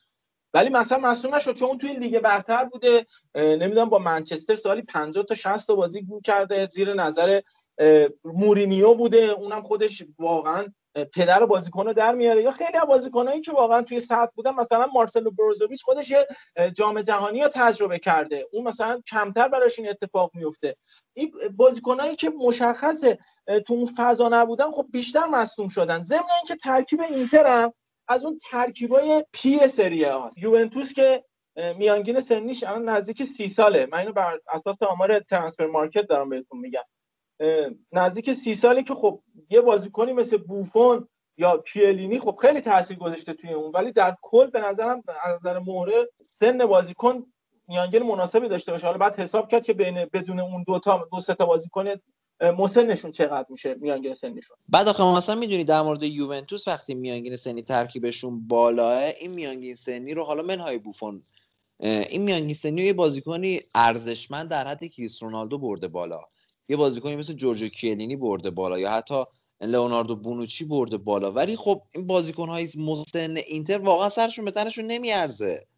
آقای برخاوالرو 35 سالشه. توی ترکیب اینتر که در مورد اونم من خودم بحث دارم. بقیه تیم‌ها رو فقط من اشاره می‌کنم تا برسیم اینتر لچه 28 و نیم پارما 28 و 4 و اینتر 28 و 2 یعنی واقعا جزو تیم‌های مسن از اون طرف حالا بحث میلان هم هست و همین خودت هم هستی میلان 26 و نیمه. یعنی جزو 5 6 تا تیم تقریبا جوون لیگ فیورنتینا 25 و یک دهم. با وجود آقای ابراهیموویچ 38 ساله این میانگین سنی رو داره که اگه اون نبودم خیلی فرق می‌کرد این میانگین سنی. بعد حالا یه اشاره من خواستم بکنم به این قضیه. پس خواستم این که ترکیب اینتر ترکیب پیریه و با این ترکیب پیرم اینجوری سنگین کار کردن اینجوری ادامه دادن هم شاید یه مقدار ریسکه. بس اینجاست که آقای کنته یه سری اصول خودش رو داره و اون نمیاد با اصول باشگاه هماهنگ بشه. میگه بقیه با اصول من هماهنگ بشن. بعد از بازی با بولونیا رفتن تیم داخل رخکن نیومدن. آقای ماروتا رفت داخل رخکن و فکر کنم یه حسابی کتککاری کردن اونجا توی رخکن. یک ساعت و نیم دو ساعت اونجا توی رخکن بودن و یه سری چیزا مشخص شد. یه سری جلسه ها گذاشتن و همین شد که امروز خبرش رو کار کردیم که آقا کنته می‌خواد یه انقلابی راه بیاندازه. یه سری بازیکن از تیم بریزه بیرون. و یه سری بازیکن دیگر رو بیاره مثل گالیاردینی مثل وینگایی که ما داریم. اینا واقعا جاشون نیست هم توی اینتر یعنی واقعا یه بازیکنی که از نیم متری توپو می‌زنه تو اوت با هر منطقی می‌خوای حساب بکنه اونجاش توی تیم نیست. بازیکن خون رسانی به مغزش نشده نمی‌دونم از اتفاق افتاده. بازم هر جورم بخوای بگی آقا اون توپ دیگه باید گل بشه. ما خیلی هم بازیکن اینجوری داشتیم. که این اتفاقا براشون افتاده و دیگه بازیکن نشدن. حالا من کار ندارم. من خود سبک بازی گالیاردونی به نظرم قبول دارم توی تیم متوسط تیم خوب. همین آتالانتا بره گالیاردینی خیلی بود تیم خوبیه. بازیکن خوبی ازش میاد. ولی گالیاردینی بازیکنی نیست که بتونه تک ستاره یه تیمی بشه. بین بقیه خوبا می‌تونه خوب باشه. این فرق می‌کنه با چیزی که اینتر ازش می‌خواد بعد توی بازی با پارما ما داریم می‌بینیم که برخواله رو توی ترکیب اصلی هست و اریکسن بیرونه. دقیقه 87 اریکسن میاد تو. این انتخاب با هر منطقی من کار ندارم شاید توی رخکن چه اتفاقی افتاده چه تنبیهی نظرشون بوده. ولی هر جورم بخوای حساب بکنی آقا اریکسن می نیمکت باشه و برخواله رو توی ترکیب باشه. اینا جور در نمیاد. یعنی من میگم این دوگ بودن این خودخواه بودن کنته این که خیلی اهمیت نمیده به مسائل اون باشگاه و کاری نداره و کار خودش رو می‌خواد بکنه از اون نظر داره به اینتر ضرر می‌زنه. یعنی من میگم که این فضایی که اینتر داره نمی‌خونه با این کنته. و به نظرم وقتی کنته الان از این اینتری که هست بالاتره اینتر باید خودش رو هماهنگ کنه با اون یعنی مدیرا باید یه فضایی رو درست بکنن. اون چیزی که کنته می‌خواد بهشون بده. هرچند که ما بازم من میگم حساب کردم من دیدم شاید 6 تا پنجره نقل و انتقالاتی ما نیاز داشته باشیم که اینتر بخواد ترمیم بشه. و اینقدر زود ما بخوام قضاوت بکنیم. ما مگه توی هفت پنجره چند تا بازیکن بزرگ می‌تونیم بخریم؟ ما یه اشرف حکیمی رو خریدیم یه دونه وینگر سمت چپ نهایت اینتر می‌تونه اضافه بکنه. یه دونه مهاجم ذخیره برای لوکاکو می‌تونه اضافه بکنه. حالا لاوتارو بره با پولش می‌تونه یه دونه جایگزین برای خود لاوتارو بیاره. یا دفاعش مثلا حرف اشکرینی ها رو گودین هست که برن جایگزین براشون پیدا بشه. ما نهایت هم کارا رو می‌تونیم بکنیم تیم پنجره. کار دیگه نمی‌تونیم بکنیم. نمی‌تونیم مثل یوونتوس بریم ما مثلا رونالدو رو بیاریم با خدا تومن هزینه. اینتر از این هزینه نمی‌تونه بکنه. بازیکنی که الان لوکاکو فکر کنم 11 12 میلیون کلا دریافتیش باشه. حقوق ماهیانه حقوق سالانش باشه از این باشگاه. و ما بازیکنی نداریم که مثلا الان آلابا حرفش هست که اینتر دوست داره بیارتش اما دریافتی این بازیکن حقوقش دوست داره 20 میلیون باشه. و اصلا میگم میلان سر همین قضیه که دوستان توی توییتر بحث شده بودیم بحثش رو می‌کرد سر همین قضیه بایر مونیخ نمی‌خواد قراردادش رو تمدید کنه چون پول بیشتری می‌خواد. و حالا نمی‌دونم چه روی تیم می‌خواد بره سراغ سراغ بازیکن 29 ساله. حالا من پرانتز باز کردم اینو اشاره بهش کردم. و این این اتفاق میفته که من به نظرم کنته نقدش هست اما بازم میگم کنته رو باید ما ازش حمایت بکنیم. هرچند که به قول تحلیلگر رسانه های ایتالیا آیه پاولو بارتیجا یکی از نویسنده های معروف است که تو توییتر خیلی فعاله. تاکتیک اینتر جلوی پارما مشخص بود. توپو برسونیم توپ بلند برسونیم به لوکاکو بعد دیگه حالا هر چی پیش اومد. که اینتر سر همون طریق ما گل زد توپو زد به تیرک و برگشت اومد کاندروای توپ به در و دیوار خورد. و مشخص بود اینتر تاکتیک هم نداشت اون بازی. و واقعا عادت کردیم که ما ببینیم اشکرینیار سمت راست هست اون طرف پشتش خالی میشه. حالا تیمای رقیب میان یه بازیکنی مثل لازوویچو می‌ذارن مثل کوتسکا رو می‌ذارن یا مثل یا فاراونی رو می‌ذارن میگل ولوسو رو می‌ذارن. می‌ذارن از اون طرف حرکت می‌کنن و راحت فضای سوراخ رو به قول معروف پیدا می‌کنن از اون طرف میان حرکت می‌کنن. و به قول نیما تولایی ما حتی اگه سه هیچ هم میباختیم نمی‌تونستیم آقا بگیم که ما مقصر نبودیم ما نباید بدشانس بودیم و اینا. ما حقمون بود که حتی نیمه اول سه هیچ ببازیم. و چیز طبیعی بود اینتر خیلی بد بود خیلی بد بود جلوی ورونا و واقعا سردرد می‌گرفت آدم بازی اینتر نگاه می‌کرد. ما از دقیقه هفتاد به بعد اینتر امتیاز از دست داده. و تقریبا آماری که اسکای در آورده بود 18 امتیاز اومد. دقیقه 70 به بعد از دست همین 18 امتیاز تو جدول الان چیکار می‌تونه بکنه به نظر ما با 18 امتیاز می‌شدیم 83 امتیاز. بالا سر یوونتوس می اومدیم یوونتوسی که 75 حالا یوونتوس برای یوونتوس هم اتفاق افتاده. من کار ندارم. ولی خب قطعا وضعیت اون فرق می‌کرد ما قطعا می‌تونستیم دور, دور برد بیافتیم. هرچند که اینتر این فصل 5 تا بازی هم کامبک زده. یعنی 4 تا بازی هم 14 امتیاز هم از طریق همین کامبک ها کسب کرد. حالا همین برسیم به این کلا اتفاقای اینتر و این نقد تاکتیکی که ما داریم این یه مشکلی که اینتر داره اشکرینیار به نظر میاد کلا سنگینه. یعنی تو بازی با ورونا من یه جا داشتم میفتم یه گار قشنگ یه وزنه به پاش وصل کردن این داره میدوه. حالا یه مصونیتی شاید داشته باشی نمی‌دونم چی بود. کلا یه فضایی باز گذاشته بود آقا اصلا نمی‌خواست بدوه دنبال این بازیکن ورونا. حالا لازوویچ بود مثلا سر گل اول راحت ردش کرد و اصلا هر موقع توپ از اون میافتاد گفتم اونم راه پیدا کرده بودن از اون طرف هم داشت حرکت یه مشکلی که داره تاکتیکشون هم آیه کنته در واقع من نمی‌خوام حالا به اسم اینو مشکل بذارم. نوع کار کنته است. تاکتیک مشابه داره. یعنی اصلا سبک کار کنته اینه که همیشه یه کار انجام میده اما سعی می‌کنه اونو به بهترین شکل انجام بده. اما خب یه وقتایی وقتی تو از نظر فرم مهره اینا کم داشته باشی نمی‌تونی اون بهترین رو در بیاری. همین میشه که اون خلاقیت میره کنار و راحت به نفوذ می‌کنن و اون نتیجه که تو می‌خوای و به دست نمیاری. مثلا وقتی یه وینگی نداشته باشی که یه کمی تنوع بده بازی یا یه نداشته باشی که با یه پاس یه حرکت خالق العاده بتونه تو از فضا خارج بکنه بدیهیه این اتفاق. ما از اون اول همین صحبت کردیم در مورد نداشتن رهبر و این بحثا و رهبریت تو هر تیمی. این اینتر به نظرم رهبر نداره. یعنی یه آره. مشکلی که داره این اینتر هندانویچ کاپیتان تیم هست و شاید می‌تونیم بگیم که فقط کاپیتانه. یعنی بازوبنده به دستش هست. ولی اون رهبر نیست. شما از قیافه رهبر من حتی ماری کاردی و رهبر بهتر می‌دونستم تا هندانویچ. ماری کاردی اون شور و هیجانی که می‌داد واقعا جو خاصی درست می‌کرد برای اینتر ولی هندا چجوریه؟ تحت هر شرایطش قشنگ بی احساسه از اون بازیکنای اروپای شرقی که خیلی بی احساس وای میسن فقط نگاه می‌کنن اصلا احساس کلا. دقیقا. و توی رفلکس ها شیرجه استیوایی که ما می‌بینیم سعی می‌کنه توپ ببینه کدوم طرف میره در آخرین لحظه با خیال راحت دیگه شیرجه می‌گیره بگیره نگیره. این گلی که خورد جلوی بولونیا موسا جرابا بازیکنی که گل زد بازیکن گامبیایی جوون. این کلا توی این فصل پنج تا بازی نکرده برای تری بولونیا برای تیم آقای میایلوویچ. اما اومد اون گل زد. درسته مقصر بود توپ راحت می‌تونست دفع کنه. توپ حالا هر بهونه هست. آقا ندیدی توپ آقا مسیر توپ عوض شد.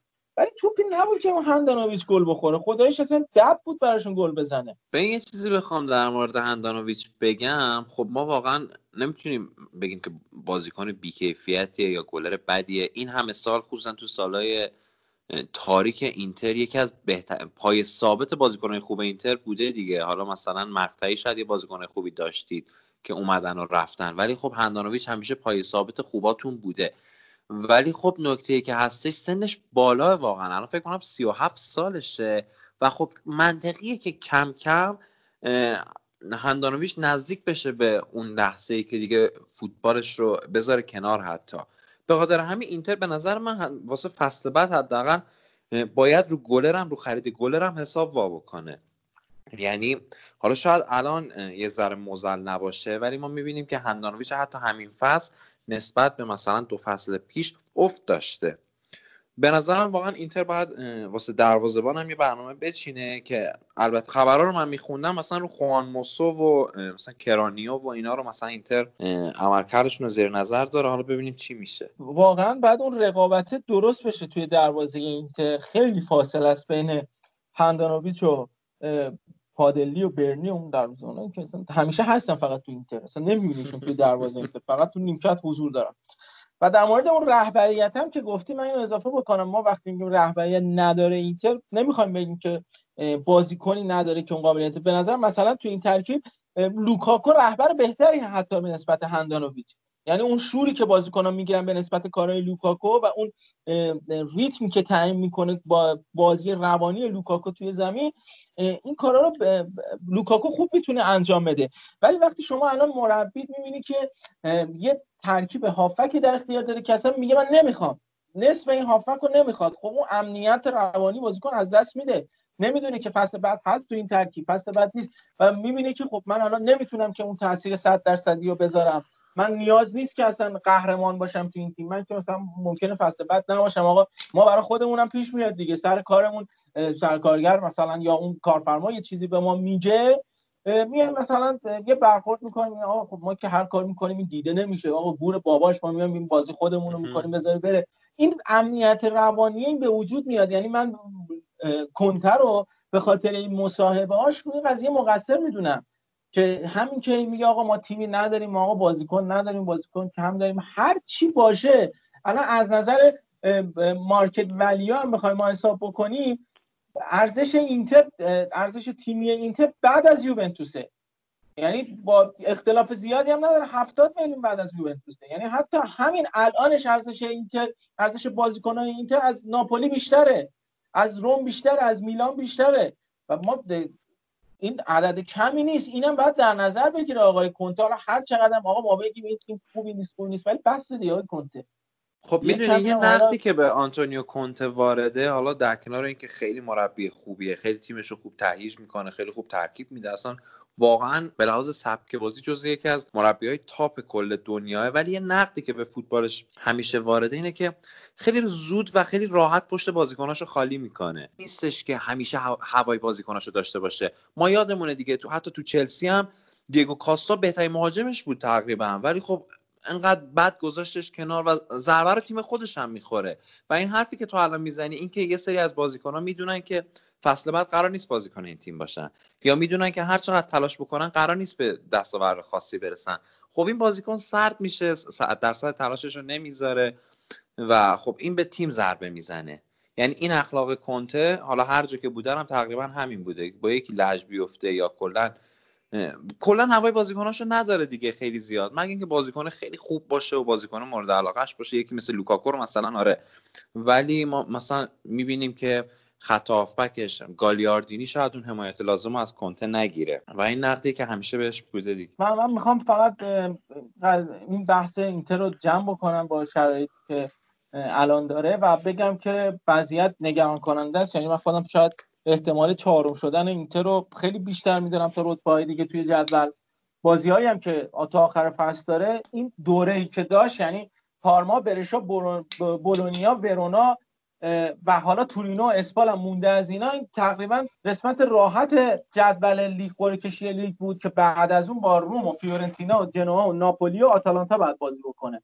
و بازی های سختی داره. میگم احتمال اینکه رتبه چهارمی هم اینتر به دست بیاره. رتبه که همین الان هم داره یعنی تو همین رتبه بمونه زیاده تا آخر فصل. خب همین در مورد اینتر زیاد صحبت کردیم. حالا بریم سراغ میلان.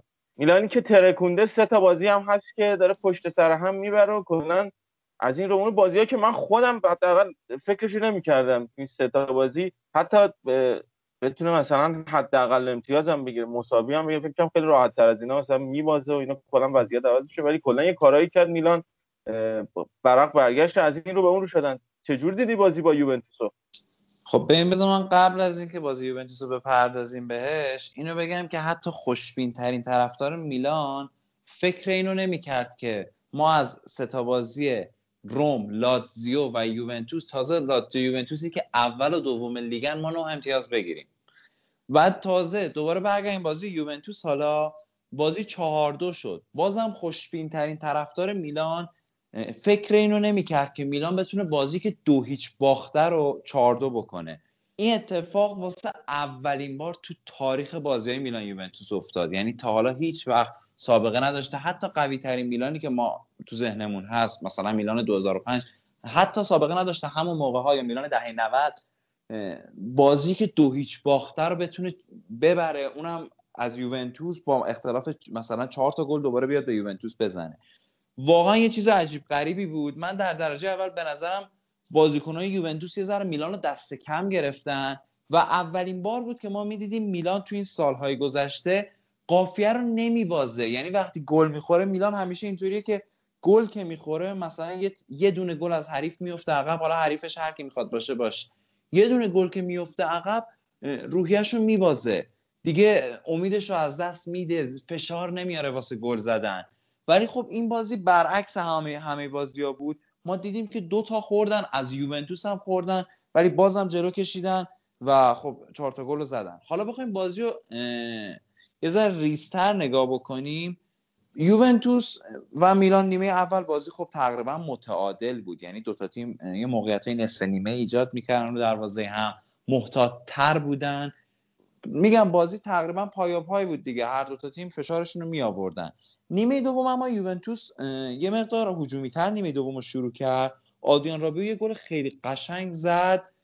بلا فاصله توی time خیلی خیلی کوتاه بعدش هم کریس رونالدو اومد گل دوم رو زد. گل دومش هم البته من اینطوری میگم که مقصر 100 درصدی سر گل دوم اشتباه مدافع میلان بود. یعنی یه لحظه با هم دیگه قاطی کردن و اونجا رونالدو هم که بازیکنی نیستش که چنین موقعیت ها و فرصت های از دست بده. تک به تک شد با دوناروما بعدش گل زد. منتها میلان خب میگم خیلی خوب واسه اولین بار تونست جواب بده نسبت به یه چنین اتفاقی واکنش نشون بده. من خودم حقیقت وقتی بازی دو هیچ شد خاموش کردم تلویزیون یعنی گفتم خب تمام شد دیگه این بازی هم باختیم. حتی انتظار داشتم بیشتر هم گل بخوریم. بعد دوباره رو گوشیم حتی همین حتی همین ما با هم چت می‌کردیم تو موقعی هم که میلان گل زده بود خیلی خوشبین نبودی که آقا این بازی آره. مثلا دست میلان میفته همین من یه دفعه هم رو گوشیم notification اومد گل واسه میلان زلاتان. بعد دوباره گفتم خب اب نداره بذار برم دوباره تلویزیون روشن کنم بازی رو نگاه کنم. روشن که کردم فرانکسی گل بعدی رو زد گل قشنگی هم زد. من تا حالا این همه سال این سه سالی که فرانکسی داره واسه میلان بازی می‌کنه ندیده بودم اینجوری بازی بکنه و چنین گلی بزنه. بعدش هم که دیگه رافائل لیاو تعویض خوب استفانو پیولی بازی رو سه دو کرد و آخرش هم که آنتربیچ گل زد. نکته که هست بازم من چند تا اپیزود الان دارم صحبت می‌کنم. این میگم که میلان حتی می‌تونست گلای بیشتری بزن و نزد. این بازی هم از اون بازی ها بود. یعنی یه چند تا موقعیت داشتن که میلانیا زیاد قد ندونستن. شزنی هم یکی دو تا واکنش نسبتا خوب نشون داد که بازی چهار دو شد. یعنی من بعد گل چهارم پای تلویزیون فقط نشسته بودم هی می‌گفتم پنجمی رو بزن پنجمی رو بزن بزن بزن. ولی خب حالا دیگه همینجوری بازی چهار دو تمام شد. و به نظر من علت اصلی برد ما شاید حالا جدای اون بوست روانی که ما از زلاتان ابراهیموویچ دیدیم واسه کل تیم خط هافک میلان باشه تو این بازی. ما دیدیم که هم فرانکسی هم اسماعیل بن ناصر یه جورای خط هافبک یوونتوس رو هم خونسا کردن هم با وسط زمین دستشون گرفتن. همین باعث شد که میلان نسبت به یوونتوس برتری داشته باشه. و خب این برتری رو تو نتیجه هم تونستن پیاده بکنن دیگه. از اون طرف هم ساری ماوریزیو ساری واقعا تعویض های بیخودی انجام داد. یعنی من نمی‌دونم چه فکری با خودش کرد که مثلا پیونی شد کشید بیرون بلیز ماتویدی رو آورد تو یا داگلاس کاستا رو خیلی دیر آورد تو می‌تونه زودتر ازش استفاده بکنه. ساندرو رو آورد که ساندرو عملا پاس گل داد به ما. یعنی ساندرو دفعه اومد توپو پاس داد به بوناونتورو بوناونتورو کاش واسه رویچو گل چهارم. دقیقا رو اشتباه مزهک ساندرو بود. رمزی هم باز اومد. کار خاصی نتونست بکنه و خب الان من نمره رو دارم نگاه می‌کنم. بدترین بازیکن زمین همین آرون رمزی شده. خلاصه که میگم ساری جدا اینکه ترکیبش هم نسبتا جالب نبود. تعویزهاش خیلی بد بود. اون طرف ولی خب استفانو پیولی تعویض خوبی انجام داد و خب نتیجه رو دیدیم دیگه. من نمی‌دونم چه اصراری داره. الان چند وقته ساری به بازی برناردسکی حالا شاید بحث فروشش هست توی قراردادش بس اصلا واقعا خیلی اون برناردسکی با اون برناردسکی که ما توی فیورنتینا می‌دیدیم و حتی این فصل اول که اومده بود توی یوونتوس خیلی فرق کرده و عجیب و غریب شد. فکر نمی‌کنم من 90 دقیقه تا آخر بازی دووم بیاره توی زمین. فکر مثلا داگلاس کاستا به جای اون بیاد تو زمین. ولی عجیب بود این کارهای ساری. شاید من که کلا موندم کارهایی که دیدم ازش. آره دقیقا آره. و یه چیزی که داشت این ترکیب یوونتوس ما در موردش صحبت کردیم. به همون چیزی رسید که ما تو کوپا داشتیم در موردش می‌گفتیم. یعنی خارج از تنوع یه یک نواختی خاصی دارن.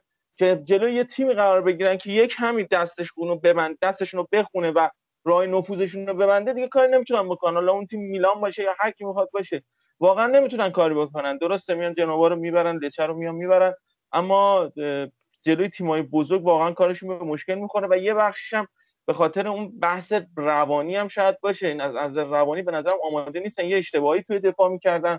روگانی مثلا به کار عجیب و غریبی می‌کرد. خود رونالدو روی گلی که خورده مقصر بود. و کلا به نظرم اون اون استیبل بودن رو ندارن. یه شرایطی پایداری رو نمی‌تونن برای خودشون تصور بشن. شاید یه استرس قهرمانی چمپیونز لیگ دارن یه توقع احساس می‌کنن یه توقع دیگه ازشون دارن مدیراشون دوستان قهرمانی یو سی رو بیارن و همین باعث میشه که اون عملکرد خودشون رو نذارن. به نظرم تیم از نظر روانی هم حالا می‌تونیم بگیم دچار مشکل جدا از بحث تاکتیکی. به نظرم شاید اگه مثلا اول اوایل فصل بود این رتبه صدر جدولی هم نداشت یه کمی این متزلزل می‌شد تا بخواد برسه سطح جدول. در مورد آماری که گفتی و فکتی که دادی من این اضافه بکنم. آخرین باری که همین شما تونستید چهار تا گل بزنید به یوونتوس. همون میلان طلایی در 90 بود 1989 که توی این تیم فان باستن و رودگولیت و همین آنجلوتی بازی می‌کردن و کلا اون بازی تونستی چهار هیچ ببرید. آخر اون فصل هم اینتر قهرمان شد در این میلان. اما یه اتفاق جالبی که افتاد این رکوردی بود که استفانو پیولی به دست آورد. بعد از 20 بازی تونست یوونتوس رو ببره. با, بی... با تیمای مختلفی که در مقابل یوونتوس قرار گرفته و از کیوو گرفته بولونیا لاتسیو فیورنتینا و اینتر.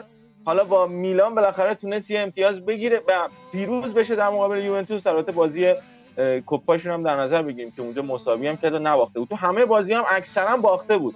یعنی توی این 20 بازی شاید 15 16 تا بازی باخته بود اما تونست این کار رو انجام بده و کلا وضعیت از این رو به شد.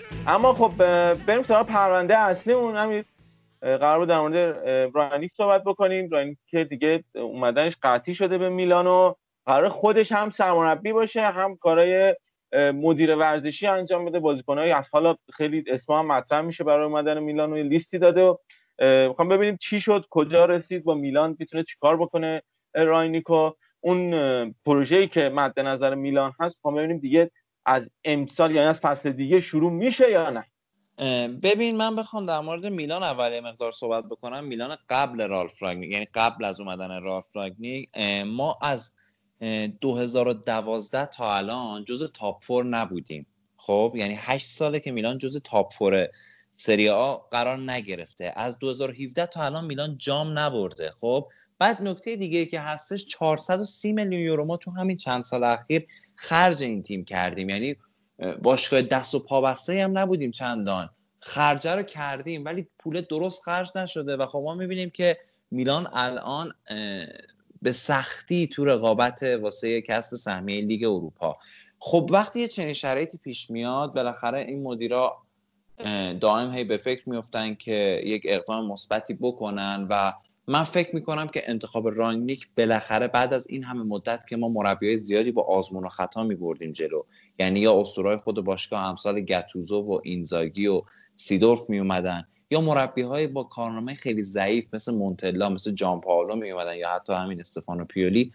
حالا بالاخره رالف رانگنیک اومده که به نظر من می‌تونه یه کارایی بکنه. حالا ما بریم ببینیم اصلا رالف رانگنیک کیه و چیکار می‌خواد بکنه. چرا این کارنامهش قابل دفاعه؟ و کلا ببینیم چیکارا کرده تا الان قبل از اینکه بیاد میلان. رانگنی که مربی 62 ساله است دوران بازیش هافبک دفاعی بوده تو تیمای مطرح بازی نکرده. ولی اواخر دوران بازیش رو میاره به مربیگری. یعنی همزمان هم مربی باز... هم مربی بوده هم بازیکن. مربی بازیکن بوده. یعنی توی یه تیمی مثل ویکتوریا باگناک که بازی می‌کرده همزمان مربیگری هم می‌کرده. از 1999 مربیگری رو شروع می‌کنه به صورت رسمی که حدودا 722 تا بازی به عنوان مربی رو نیمکت تیما نشسته. این آمار خودش یه نکته خیلی مثبت داره واسه ما. اینکه الان بعد کارلو آنجلوتی میشه گفت رالف رانگنیک با تجربه ترین مربی که می‌خواد بیاد رو نیمکت میلان بشینه. این 702 تا بازی هم که 722 تا بازی هم که به عنوان مربی روی نیمکت تیما نشسته حاصل کارش 345 تا برد بوده 212 تا باخت داشته 365 تا هم مساوی. حدودا 50 درصد بازیایی که به عنوان مربی رو نیمکت تیم نشسته رو برده. حالا کار مربیگری رو توی یه تیم رد سومی تو بوندسلیگا شروع می‌کنه تیم یو ال ام. حالا نمی‌دونم اولم تلفظ میشه چی تلفظ میشه نمی‌دونم. همون ابتدا میاد یه فوتبال نوین رو کلا وارد فوتبال آلمان می‌کنه که مبتنی بر همین پرس بالا که حالا راجبش کامل صحبت می‌کنیم. اونجا میاد تو همون تیم 16 تا بازی پیاپی پشت هم نمیبازه تیمش و از همونجا میشه که کم کم اهالی فوتبال متوجه میشن که این فرد یه دانش خاصی داره. اولین تیمی که توی بوندسلیگا مربیگری می‌کنه اشتوتگارت بوده که تو فصل اول مربیگری تو اشتوتگارت هشتم میشه فصل بعدش اشتوتگارت رو تا نیمه نهایی جام حذفی می‌بره که خب این آمار واسه تیمی مثل اشتوتگارت خیلی خوب بوده. بعد از اشتوتگارت رالف رانگنیک میره هانوفر. هانوفر اون موقع بوندسلیگای دو بازی می‌کرده. بعد 13 سال اینا رو از بوندسلیگای دو میاره بوندسلیگای یک میاره سطح اول فوتبال آلمان. بعد از هانوفر منتها خیلی زود از هانوفر جدا میشه. کلا این مربی که زیاد نمیمونه یه جایی. یعنی اگه احساس کنه که کاری که می‌تونه واسه یه تیم انجام بده اون کارش رو انجام داده دیگه بیشتر, بیشتر از اون نمیمونه تو اون تیم. به خاطر همین خیلی می‌بینیم که تیماشو حدودا مثلا یه هولوش سه سال یا دو سال این حدودا عوض کرده. کمان مربیگریش هم یعنی اون تایمی که به صورت میانگین توی یه تیم مربیگری می‌کنه دو ممیز سه صدم ساله که میلان هم الان ما می‌بینیم که باهاش قرارداد سه ساله بسته که خب یه تاییدی به همین ماجراست که رالف رانگنیک حالا خیلی طولانی مدت هم احتمال احتمالا به عنوان مربی روی نیمکت میلان نمیمونه. برگردیم به همون قضیه مربیگریش. بعد از اشتوتگارت که رفت هانوفر هانوفر رو برمیگردونه سطح اول آلمان بعد از 13 سال. بعد از هانوفر سال 2004 میره شالکه. شالکه رو اون موقع می‌بره تا فینال جام حذفی دوم هم میشن توی لیگ. یعنی یه آمار خیلی خیلی خوب واسه شالکه. بعد از شالکه میره هافنهایم رو توی سطح سه فوتبال آلمان تحویل می‌گیره. این تیم رو توی سه سال میرسونه به بوندسلیگا. دوباره حالا اوج مربیگریش از اینجا نمایان میشه که سال 2011 مربیگری شالکه رو به عهده می‌گیره که میاد شالکه رو تا نیمه نهایی چمپیونز لیگ می‌بره. حتی شما رو تیم شما رو 2011 تو یک چهارم نهایی تو مجموع دو تا بازی هفت سه میبرتتون. یعنی تو سنسی رو پنج دو اینتر رو می‌زنه که خودش خب اینتر 2011 یک سال بعد سگانه بوده. خودش یه افتخاریه و واقعا یه کار خیلی شاخ بوده که اون شالکه تو ذهن همه هم مونده تقریبا. شالکه شگفتی سازی بود خیلی هم گلی که استانکوویچ از وسط زد به مانوئل نویر. کام ارجا به همون بازی باید آره آره. بعدش تو شالکه جام حذفی رو دوباره میاره سوپرکاپ می‌بره. و از شالکه جدا میشه تا سال 2015 به لایپزیگ میپیونده. لایپزیگ شما می‌دونستین که خب تو سطح دو آلمان بازی می‌کردن یه تیم تازه تاسیس بودن. این این تیم رو میاره لیگ یک اول. بعدش هم که ما می‌بینیم دیگه سال پیش که مثلا دوم شدن اگه اشتباه نکنم. امسال هم که رقابت می‌کردن واسه قهرمانی سوم شدن. و خب کلا لایپزیگ چند سال یه تیم مدعیه و توی خوب بودن به ثبات رسیده.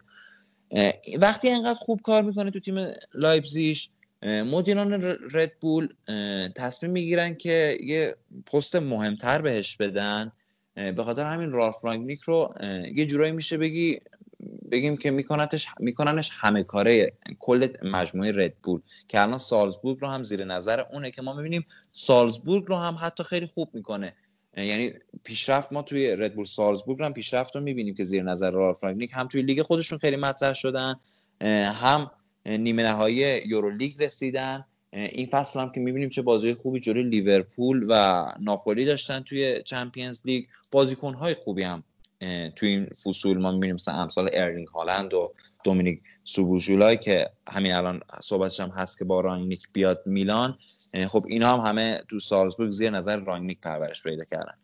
کلا حالا رانگنیک مربیه که به اون صورت جام نبرده. یعنی ما الان صحبت کردم از جامش جام حذفی برده سوپرکاپ سوپرکاپ برده کنم تو سوپرکاپ آلمان.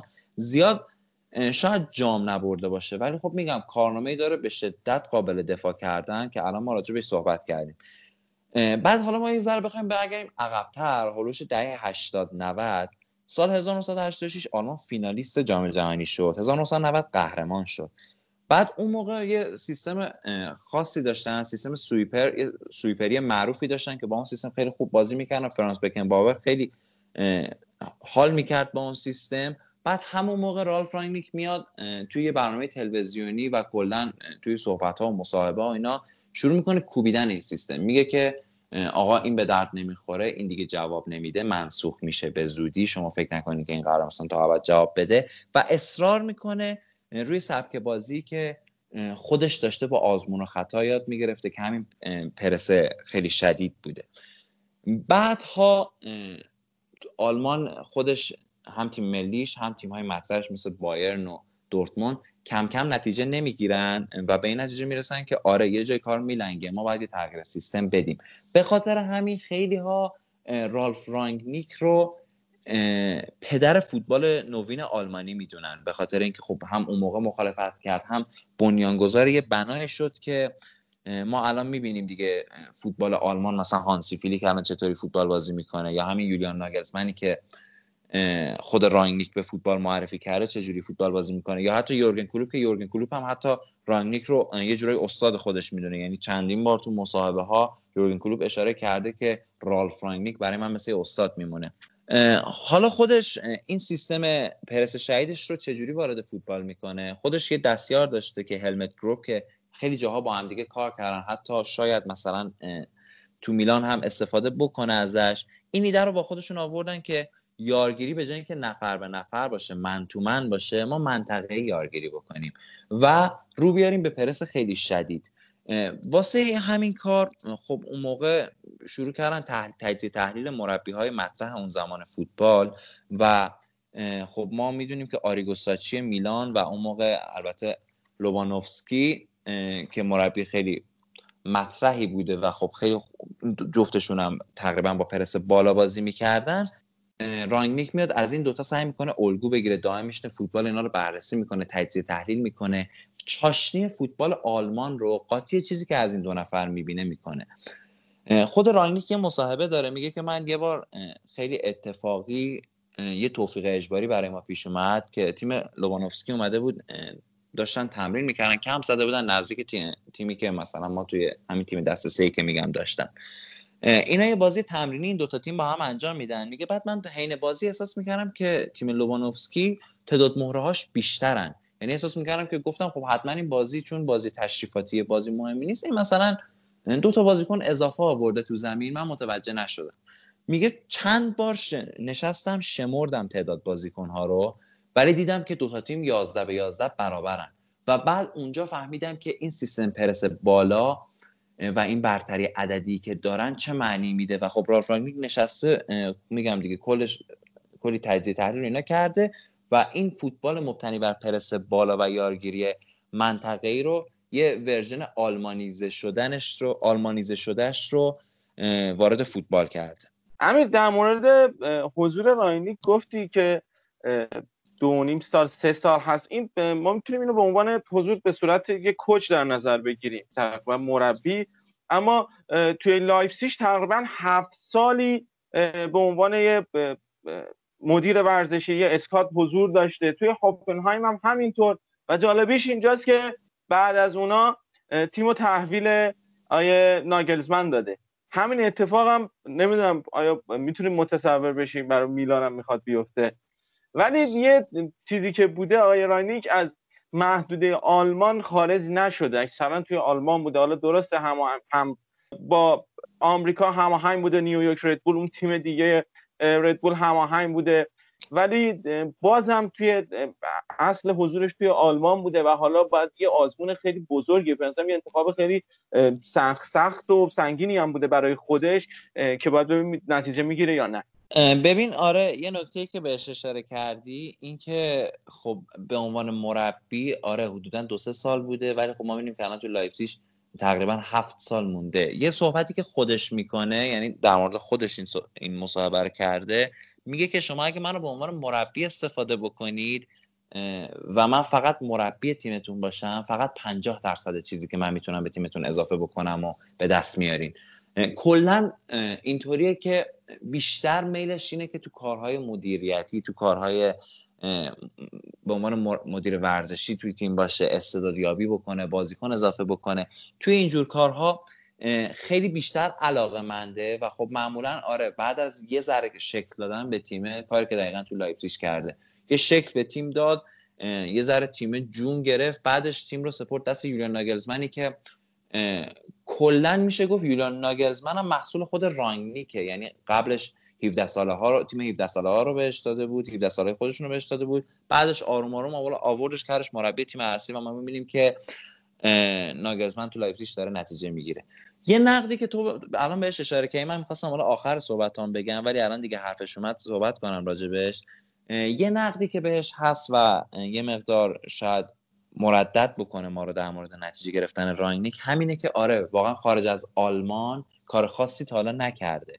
یعنی من دنبال می‌کردم حالا چند باری مثلا خبر بوده که همون زمانی که گازیدیس ایوان گازیدیس توی آرسنال بوده می‌خواسته که برای دوران پسا ونگر مثلا رانگنیکو بیاره که حالا نشده یا منچستر یونایتد مدت ها دنبالش بوده ولی خب باز اونم نشده. و خب آره رانگنیک کل عمل کردش محدود به فوتبال آلمانه. ما واقعا نمی‌دونیم که آیا می‌تونه همین کار رو توی خارج از آلمان هم تکرار بکنه یا نه؟ که البته به نظر میاد که بتونه این کارو بکنه. حالا با توجه به من چند تا کارشناس و اینا صحبتاشون رو گوش می‌دادم راجع به راینیک می‌گفتن که به شدت تو میلان موفق خواهد بود. یعنی حتی من گوش می‌دادم صحبتاشو میگن یه اصطلاحی به کار برد که من خیلی باش حال کردم. کارشناس برگشت به انگلیسی گفتش که he's the one who can wake the sleeping giant up. که یعنی رانگنیک کسی که می‌تونه این قول خفته میلان رو بالاخره بیدار بکنه. بعد دوباره یه سال دیگر هم خیلی به کار برد که من خیلی باش حال کردم. گفتش که it is like hitting the reset button for میلان. یعنی میلان کلا از اول بازسازی میشه و با رانگنیک یه بنای خیلی مستحکم می‌تونن بسازن که به نظر من تعبیر خیلی جالب و قشنگیه. یه نقد دیگه که بهش وارده اینه که رالف رانگنیک هیچ وقت مربیگری در یک تیمی که انتظارات ازش بالا بوده توقعات ازش بالا بوده و طرفدار زیاد داشته نکرده. یعنی یه تیمی تو سطح سه آلمان گرفته دستش خب حالا اینو برده توی مثلا رسونده به بوندسلیگا. ولی میلان اینطوری نیست وضعیتش. میلان کلی طرفدار داره چهار تا بازی بعد بازی کنین طرفدار پدر مادر واسه مربی نمی‌ذاره. دیدیم دیگه چقدر الان سری می‌برن زیر فشار که فلان مربی آی بد کار کرد فلان بازیکن بد کار کرد. الان چیرو موبیله مثلا این چند تا بازی که بد کار کرده گل نزده حالا کلا تیمشون خوابیده ولی خب مثلا همین الان که چیرو موبیل زیاد گل نزده ما می‌بینیم که طرفدارای افراطی لاتزیو حتی به خانوادهش دیگه دارن فحاشی می‌کنن. و این اتفاق شاید واسه رالف رانگنیک هم بیفته یعنی خودش شاید همه کلا انتظار صبر داشته باشیم که آره ما اگه صبر بکنیم رانگنیک نتیجه بگیره. ولی طرفدار میلان زیاد صبور نیست و کلا طرفدار ایتالیایی زیاد صبور نیست. میلان هم تیم پرفشاریه که ما باید ببینیم که این رانگنیک تو فشار بالا زیر این فشار بالا چیکار می‌کنه یعنی این آزمون چجوری از پسش برمیاد؟ حالا گفتم من که این رانگنیک قرارداد سه ساله قرار امضا بکنه و اینطور که معلومه طبق برنامه های خودش بعد سه سال میلان رو قرار نیست میلان قهرمان بشه بعد سه سال یا توی چمپیونز لیگ تیم مدعی مثلا باشه که ما بگیم آ ما بعد سه سال فینالیست چمپیونز لیگ و قهرمان میشیم. ولی یه کاری که مثل کاری که اینتر کرده مثلا کنته کرده که الان اینتر می‌دونه پای ثابت کسب سهمیه است جز چهارتای بالا میلان هم بعد از این سه سال به یک جایگاه خوب می‌رسه و در خوب بودن به ثبات می‌رسه. کاری که رانگنیک توش استاده. یعنی ما می‌بینیم که الان ردبول یک بنیان مستحکم ساخته خصوصا توی لایپسیش که بیشترش رو مدیون همین رانگنیکه. و کسی که نکته خیلی جالب راجع به رانگنیک اینه که کسی که بدون فکر جایی نمیره یعنی براش اعتبارش خیلی مهمه و اگه بدونه می‌تونه یه جایی تاثیرش رو بذاره اقدام برفتن توی اون تیم می‌کنه. و البته که کار خودش رو باید بکنه کادر خودش رو باید داشته باشه و تصمیما رو همه رو باید خودش بگیره. یه آدم خیلی سرسخت و دیکتاتور حالت دیکتاتور طوری داره. به خاطر همین خروج پاولو مالدینی خیلی قطعی به نظر می‌رسه متاسفانه. و اینکه ایوان گازیدیسی که ما می‌دیدیم تا الان تو بحث فنی تیم میلان خیلی دخالت می‌کرد اگه واقعا بخواد دخالت بکنه از این به بعد بعد از حضور رالف رانگنیک هم بخواد دخالت بکنه خب رانگنیک هم نتیجه نمی‌گیره و میشه دقیقا یکی مثل استفانو پیولی و سایرین. حالا بریم کم کم سراغ کاری که راینیک فلسفه بازی رالف راینیک و اینکه تیمش چجوری بازی می‌کنه رو کم کم بررسی بکنیم. من اول از زبون خودش بررسی می‌کنم تیماش رو که سه تا نکته خیلی کاربردی خودش توی یکی از مصاحبه هاش راجع به بازیش می‌گفت. نکته یک اینه که خودش میگه که چه زمانی که تیم من صاحب توپه چه زمانی که صاحب توپ نیست باید بازی خودش رو به حریف دیکته بکنه. و باید فوتبالش جوری باشه توی نباشه که بگیم حریف داره حمله می‌کنه. ما باید چی کار کنیم مثلا؟ یعنی زمانی که حریف حمله می‌کنه نگیم که حالا که حریف داره حمله می‌کنه ما باید چی کار کنیم؟ باید بگیم که آ ما داریم دفاع می‌کنیم حالا ببین حریف داره حریف باید چی کار بکنه؟ یه جمله خودش به کار برده بود باز من اینو انگلیسیشو میگم چون زیاد معادل فارسی قشنگی نتونستم من حقیقت براش بده کنم. میگه اکت دونت ریاکت یعنی تیمت مجبور به واکنش نباشه. اون کنشه از تو باشه حرکت اولیه از تو باشه. نکته دومی که رالف رانگنیک خیلی باز بهش اعتقاد داره خودش میگه میگه من برتری عددی برام خیلی مهمه. جوری که ما باید دائما در تمام لحظات سعی کنیم به حریف برتری عددی داشته باشیم بازی مستقیم انجام بدیم و عملا حرکات فردی غیر ضروری انجام ندیم. یعنی زمانی می‌بینیم که بعضی بازیکنها برزیلی بازی زیاد در میاره یه بیان دیگه می‌خوام بگم لاس زیاد با توپ می‌زنن. تو تیم راینی که چنین بازیکنهای جا ندارن. و نکته سوم یه قانون داره قانون پنج ثانیه و ده ثانیه. رانگنیک میگه که فلسفه کاری تیم من اینطوریه که شما وقتی بازیکن من توپ رو از دست میده پنج ثانیه وقت داره که اون توپ رو پس بگیره. و اگه توپ رو پس گرفت بعد از پنج ثانیه ده ثانیه وقت داره که اون توپ رو گل بکنه. و این نکته رو خیلی استفاده می‌کنه. حتی توی تیم لایپزیگ هم ما می‌بینیم که استفاده می‌کنه. من یه fact خوندم حالا دقیق مطمئن نیستم ازش که میگن حدود 60 درصد گل های لایپزیگ اگه اشتباه نکنم میگم زیاد مطمئن نیستم راجع به این fact ولی نوشته که حدود 60 درصد گل های لایپزیگ اینجوری به ثمر رسیده. و خودش میگه که هر چقدر این قانون 5 ثانیه و 10 ثانیه بیشتر رعایت بشه تو تیم من تیم من بهتر نتیجه می‌گیره. امیر در مورد این act و react ی که گفتی این یه بدعتی هست که به نظرم خیلی سنتی توی فوتبال ایتالیا گذاشته شده که مربی ایتالیا اکثرا ابتکار عمل و بعدش دستشون می‌گیرن یعنی ریاکت نشون میدن. اما اون اکتر رو حالا بخواد بیاره وارد فوتبال ایتالیا بکنه کمی جریان فرق می‌کنه یه سبک جدیدی میشه. حالا نمی‌دونم شاید اگه همینطوری موفق ادامه بده بتونه یه سبک جدیدی رو بیاره توی سری آ.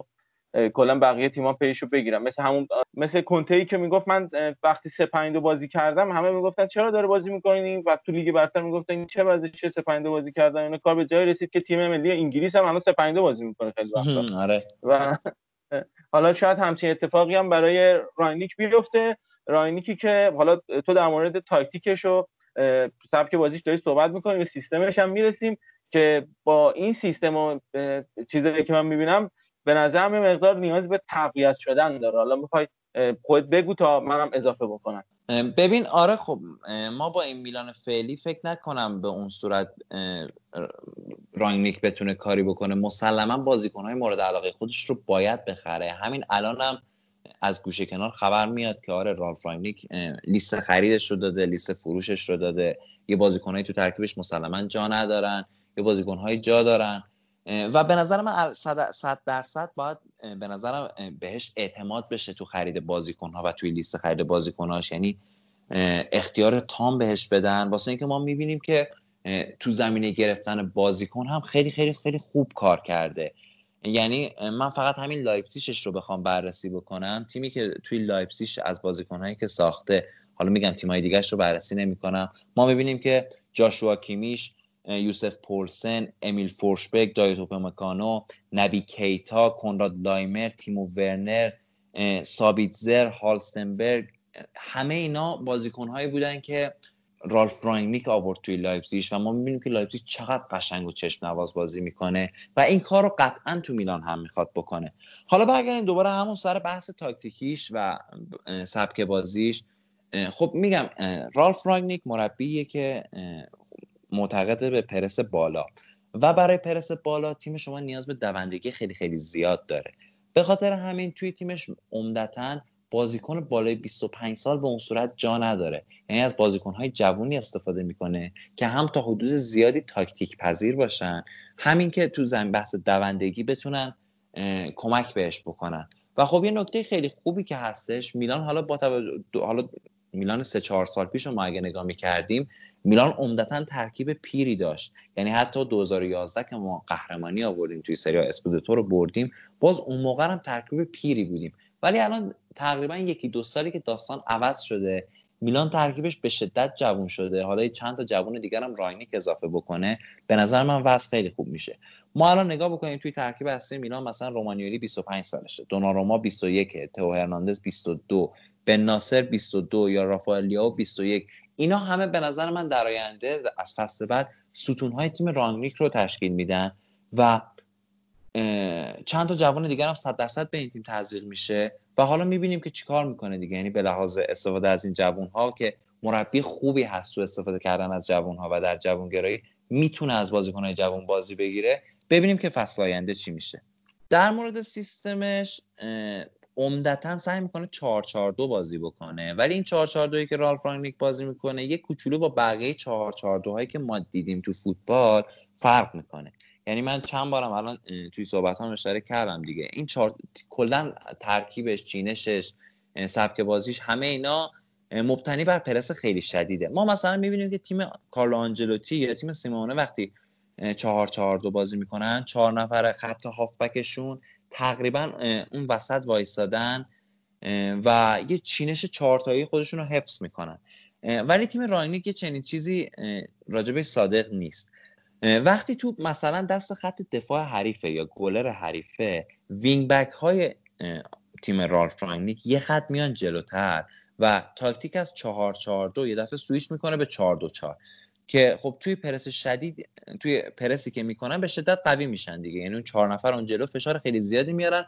کوچیکترین اشتباه از تیم حریف باعث میشه که همون قانون 5 ثانیه 10 ثانیه که گفتم اتفاق بیفته به سرعت تیم رانگنیک وارد فاز حمله میشه و خب ما می‌بینیم که می‌تونن گل بزنن دیگه. حتی چند باری هم حالا الان من اینجا ویدیو که نمی‌تونم متاسفانه نشون بدم به راحتی اینطوری گل می‌زنن.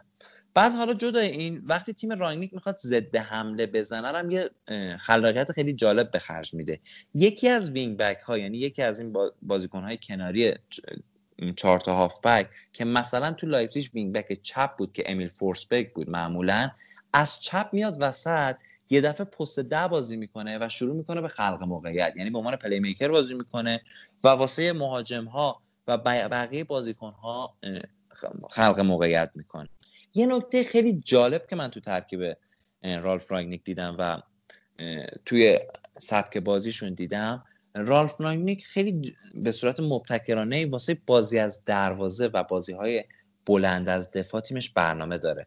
من گفتم که اینا 4 4 2 بازی می‌کنن 4 4 2 فلت بازی می‌کنن ولی وقتی مثلا فرض کنید دوناروما بخواد بازی رو شروع بکنه اینا یه دفعه از خطی در میان اون محدوده که تو قرار ارسال بشه یه چینش دایره طور می‌گیرن یا حالت لوزی طور می‌گیرن. این باعث میشه بازیکنی که اولین توپ بهش می‌رسه که مثلا بازیکن برفرض بازیکن میلان باشه گزینه های زیادی واسه رسوندن توپ داشته باشه. یعنی بازیکن خودی زیادی دور تا دورش باشه. و راحت بتونه پاس بده و دوباره وارد فاز حمله بشن. و خب میگم دیگه همین طور که قبلش هم اشاره کردم سریع اقدام کنم واسه گلزنی حتی اگه یک زمانی هم توپ به یار خودی نرسه باز هم چون چهار تا بازیکن احاطه کردن بازیکن حریفو یا خیلی راحت دوباره توپگیری می‌کنن این چهار تا یا اگه توپگیری نکنن گزینه های پاسهی به وقتی یار حریف توپ رو گرفته خب می‌خواد توپ رو منتقل بکنه گزینه های پاسهیش رو میبندن. و خب همین میشه که دوباره توپ رو پس می‌تونن بگیرن یا اینکه میگم راه نفوذ راه حمله رو می‌گیرن ازشون و موقعیت به حریف نمیدن. و حتی این اتفاق رو توپایی که تیم حریف گلر حریف یا خط دفاع حریف شروع می‌کنن هم اتفاق میفته باز دوباره خیلی این واقعا این, این قسمت بازی تیم راینی خیلی واسه من جالب بود بخاطر خیلی بیشتر راجع بهش صحبت می‌کنم. حالا حتی اگه حریف مثلا سر اول رو بزنه یعنی به اصطلاح سر اول که می‌زنه توپ دوم هم به خودشون برسه. یعنی سکند بال و سرد بال هم اینا هم به خودشون برسه. چون تیم حریف یه حدود یه کوچولو جلو کشیده و یه شکاف خیلی ریزی ایجاد شده و این چهار تا هافبک میلان خیلی خوب محاصره کردن اینا رو. بلا فاصله اگر این فضای ایجاد شده رو بتونن توپگیری بکنن طبق همون قانون پنج ثانیه بتونن توپگیری بکنن از این فضای ایجاد شده خیلی سریع استفاده می‌کنن و خیلی سریع میرن تو فاز ضد حمله و خب بازم تیم رانگنیک به گل می‌رسه. من بخوام راجع به حالا پرسی خیلی شدید و فوتبال تهاجمی صحبت بکنم. حالا جدا اینکه هم واسه طرفدارا جذابه همین که معمولا خب جلوی تیم های متوسط مثلا فرض کنید میلان می‌خواد جلوی بولونیا بازی کنه معمولا جلوی اینجور تیم ها به راحتی جواب میده. حالا یه تیم هایی هستن که مربی های مثل آنتونیو کونته دارن که تاکتیک های ضد پرس فوق العاده داره. ولی خب معمولا شما راجع به جلوی تیم های متوسط و ضعیف خیلی راحت می‌تونی نتیجه بگیری که حدود 70 80 درصد بازی یعنی میشه گفت اون نتیجه مطلوبی که مد نظرت نره میشه بگیری. ولی رالف رانگنیک در یه برنامه خوب واسه پرسش داره واسه اینکه گل هم نخوره. یعنی در عین حال که تیمش پرس می‌کنه ساختار دفاعی و گل نخوردن هم براشون مهمه. چون معمولا ما دیدیم تیمایی که زیاد پرس می‌کنن پشت این بازیکنهایی که پرس می‌کنن فضا خالی میشه. آره شما فرض کنید که یا تیم حریف تاکتیک ضد پرس داره یا یک بازیکنی داره که زیر پرس شدید وا نمیده. یعنی شما فرض کنید مدافع تیم اگه یکی مثل جورجو کلینی باشه به سادگی وا نمیده زیر پرس. و شاید با یه پاس خلاقانه با یه پاس عمقی پشت بازیکن هایی که پرس کردن بتونه فضا ایجاد بکنه و خب خطرساز بشه. به خاطر همین تیم رانگنیک یه برنامه جالب داره. در عین حال که وقتی وقتی دارن پرس می‌کنن در عین حال که پرس می‌کنن توپ وقتی وسط زمینه سعی می‌کنن زیاد فشار نیارن به حریف. یعنی وقتی میانه های زمین توپ داره بازی میشه زیاد فشار نمیارن به تیم حریف. اما به محض اینکه توپ به کناره ها میره یعنی در پاسکاری بازیکن های حریف توپ به کناره ها بره قسمت اصلی پرس اینا شروع میشه.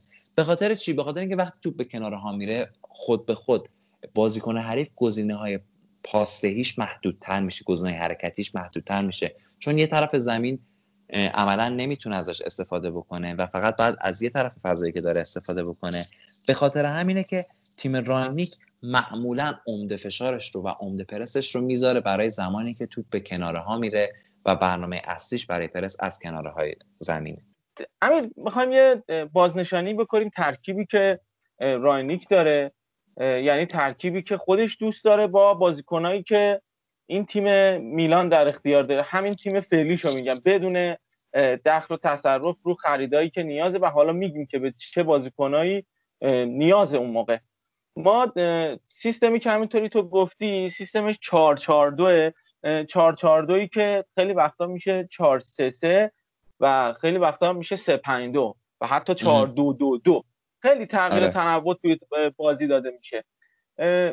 تا اینجاش okay ه. دفاع رومانیولی کیایر دفاع هستن. سمت چپ تئو هرناندزی هست که فکر می‌کنم خیلی تاثیر داشته باشه توی تاکتیک های آقای رانگنیک.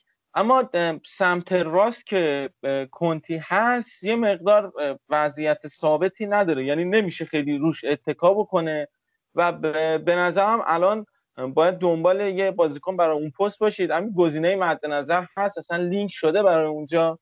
ببین آره تو گزینه های لینک شده یه دامفریز هستش که اگه اشتباه نکنم کاپیتان آیندهوون بازیکن خیلی خیلی خوبیه.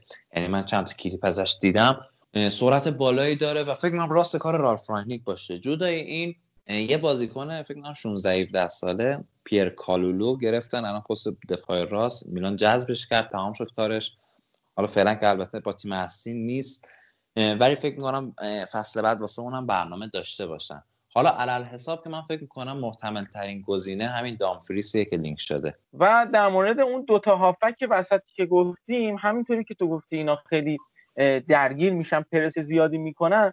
به نظرم بن ناصر به درد اون پرس زیاده نمی‌خوره. حالا کسی من می‌تونم قبول بکنم. اونم خیلی بالا و پایین داره ولی بازم میشه قبول کرد. ولی بن ناصر یه مقداری باید فضا بیشتر داشته باشه باید بیشتر سعی کنه پاس بده درگیر کمتر بشه. یه بارم گفتیم من اون جوری بازی کردنش رو بیشتر میپسندم تا درگیر شدنش. و الانم که آقای پیولی اونو می‌ذاره عقب. و اونم یه مقدار درگیر میشه. یعنی همین پست شاید داره تمرین می‌کنه زودتر. البته خبراش هست که پاریس سن هم دنبال بن ناصر هست. شاید سر همین باشه شاید دو دل که رانیک نگرش داره اونو نگرش نداره. ولی بازیکنی هست که حالا برای اون پست نه ولی می‌تونه کارو در بیاره برای میلان و شاید برای اون پست باید برن دنبال یه گزینه دیگه مثلا به ناصر رو داشته باشن و یه گزینه دیگه استفاده بکنن توی این پست. ببین آره در مورد بن ناصر درست میگی. ولی خب به نظر من شاید چندان لازم نباشه که حالا مثلا هر چهار تا هافبک میلان مثلا توی کارهای توی درگیری ها شرکت بکنن. یعنی شاید واقعا لازم نباشه که از اسماعیل بن ناصر هم توی چنین چیزی استفاده بکنه. چون بن ناصر ما می‌بینیم با توجه به قدرت دریبل بالایی که داره اون وسط زمین کلا خیلی خوب جلوم میده. شاید همینطوری هم بتونه رالف رانگنیک ازش استفاده بکنه. حالا من باز دقیق نمی‌دونم برنامه رانگنیک براش چیه. و خب امیدوارم که بن ناصر بمونه. من خیلی دوستش دارم. یعنی حالا میگی پاریس سن من خبرش رو منچستر سیتی هم شنیده بودم. ولی خب امیدوارم که بمونه تو میلان فصل بعدم همینطوری ستاره باشه بدرخشه. چون معمولا توی تیمش اونی که پست ده و بازی می‌کنه یه وقتایی میاد اینقدر اضافه میشه به عقب که پست 6 میشه. اینقدر نزدیک میشه و سر همین میگم شاید مثلا اون تواناییش رو از دست بده. در مورد wing ولی به نظرم پستی هست که کم مشکل می‌خورید. هم آنته ربیچ خیلی آماده است. هم هاکان رو می‌تونیم حالا به عنوان wing حالا تبصره ای هم شده و اونو قبول بکنیم به عنوان wing هرچند که گفتیم پست ده براش یه چیز دیگه ولی اون قدرت درگیری هم داره هاکان می‌تونه درگیر بشه. البته اگه این مصونیت های مسخرش تو این فشاری که هست نه یا سراغش یه موقع کلا تیم لا کار بذاره. ببین خب من یه چیزی که گفتم در مورد تاکتیک رانگنیک این بود که توی تیم خودش مثلا توی همون لایپزیگش فورسبرگ از wing وقتی می‌خواستن حمله کنن میومد پست ده بازی می‌کرد و به عنوان playmaker سعی می‌کرد که واسه مهاجما خلق موقعیت بکنه. شاید یه چنین پستی رو هم رانگنیک برای هاکان در نظر بگیره. یعنی یه چنین شرایطی رو برای هاکان در نظر بگیره.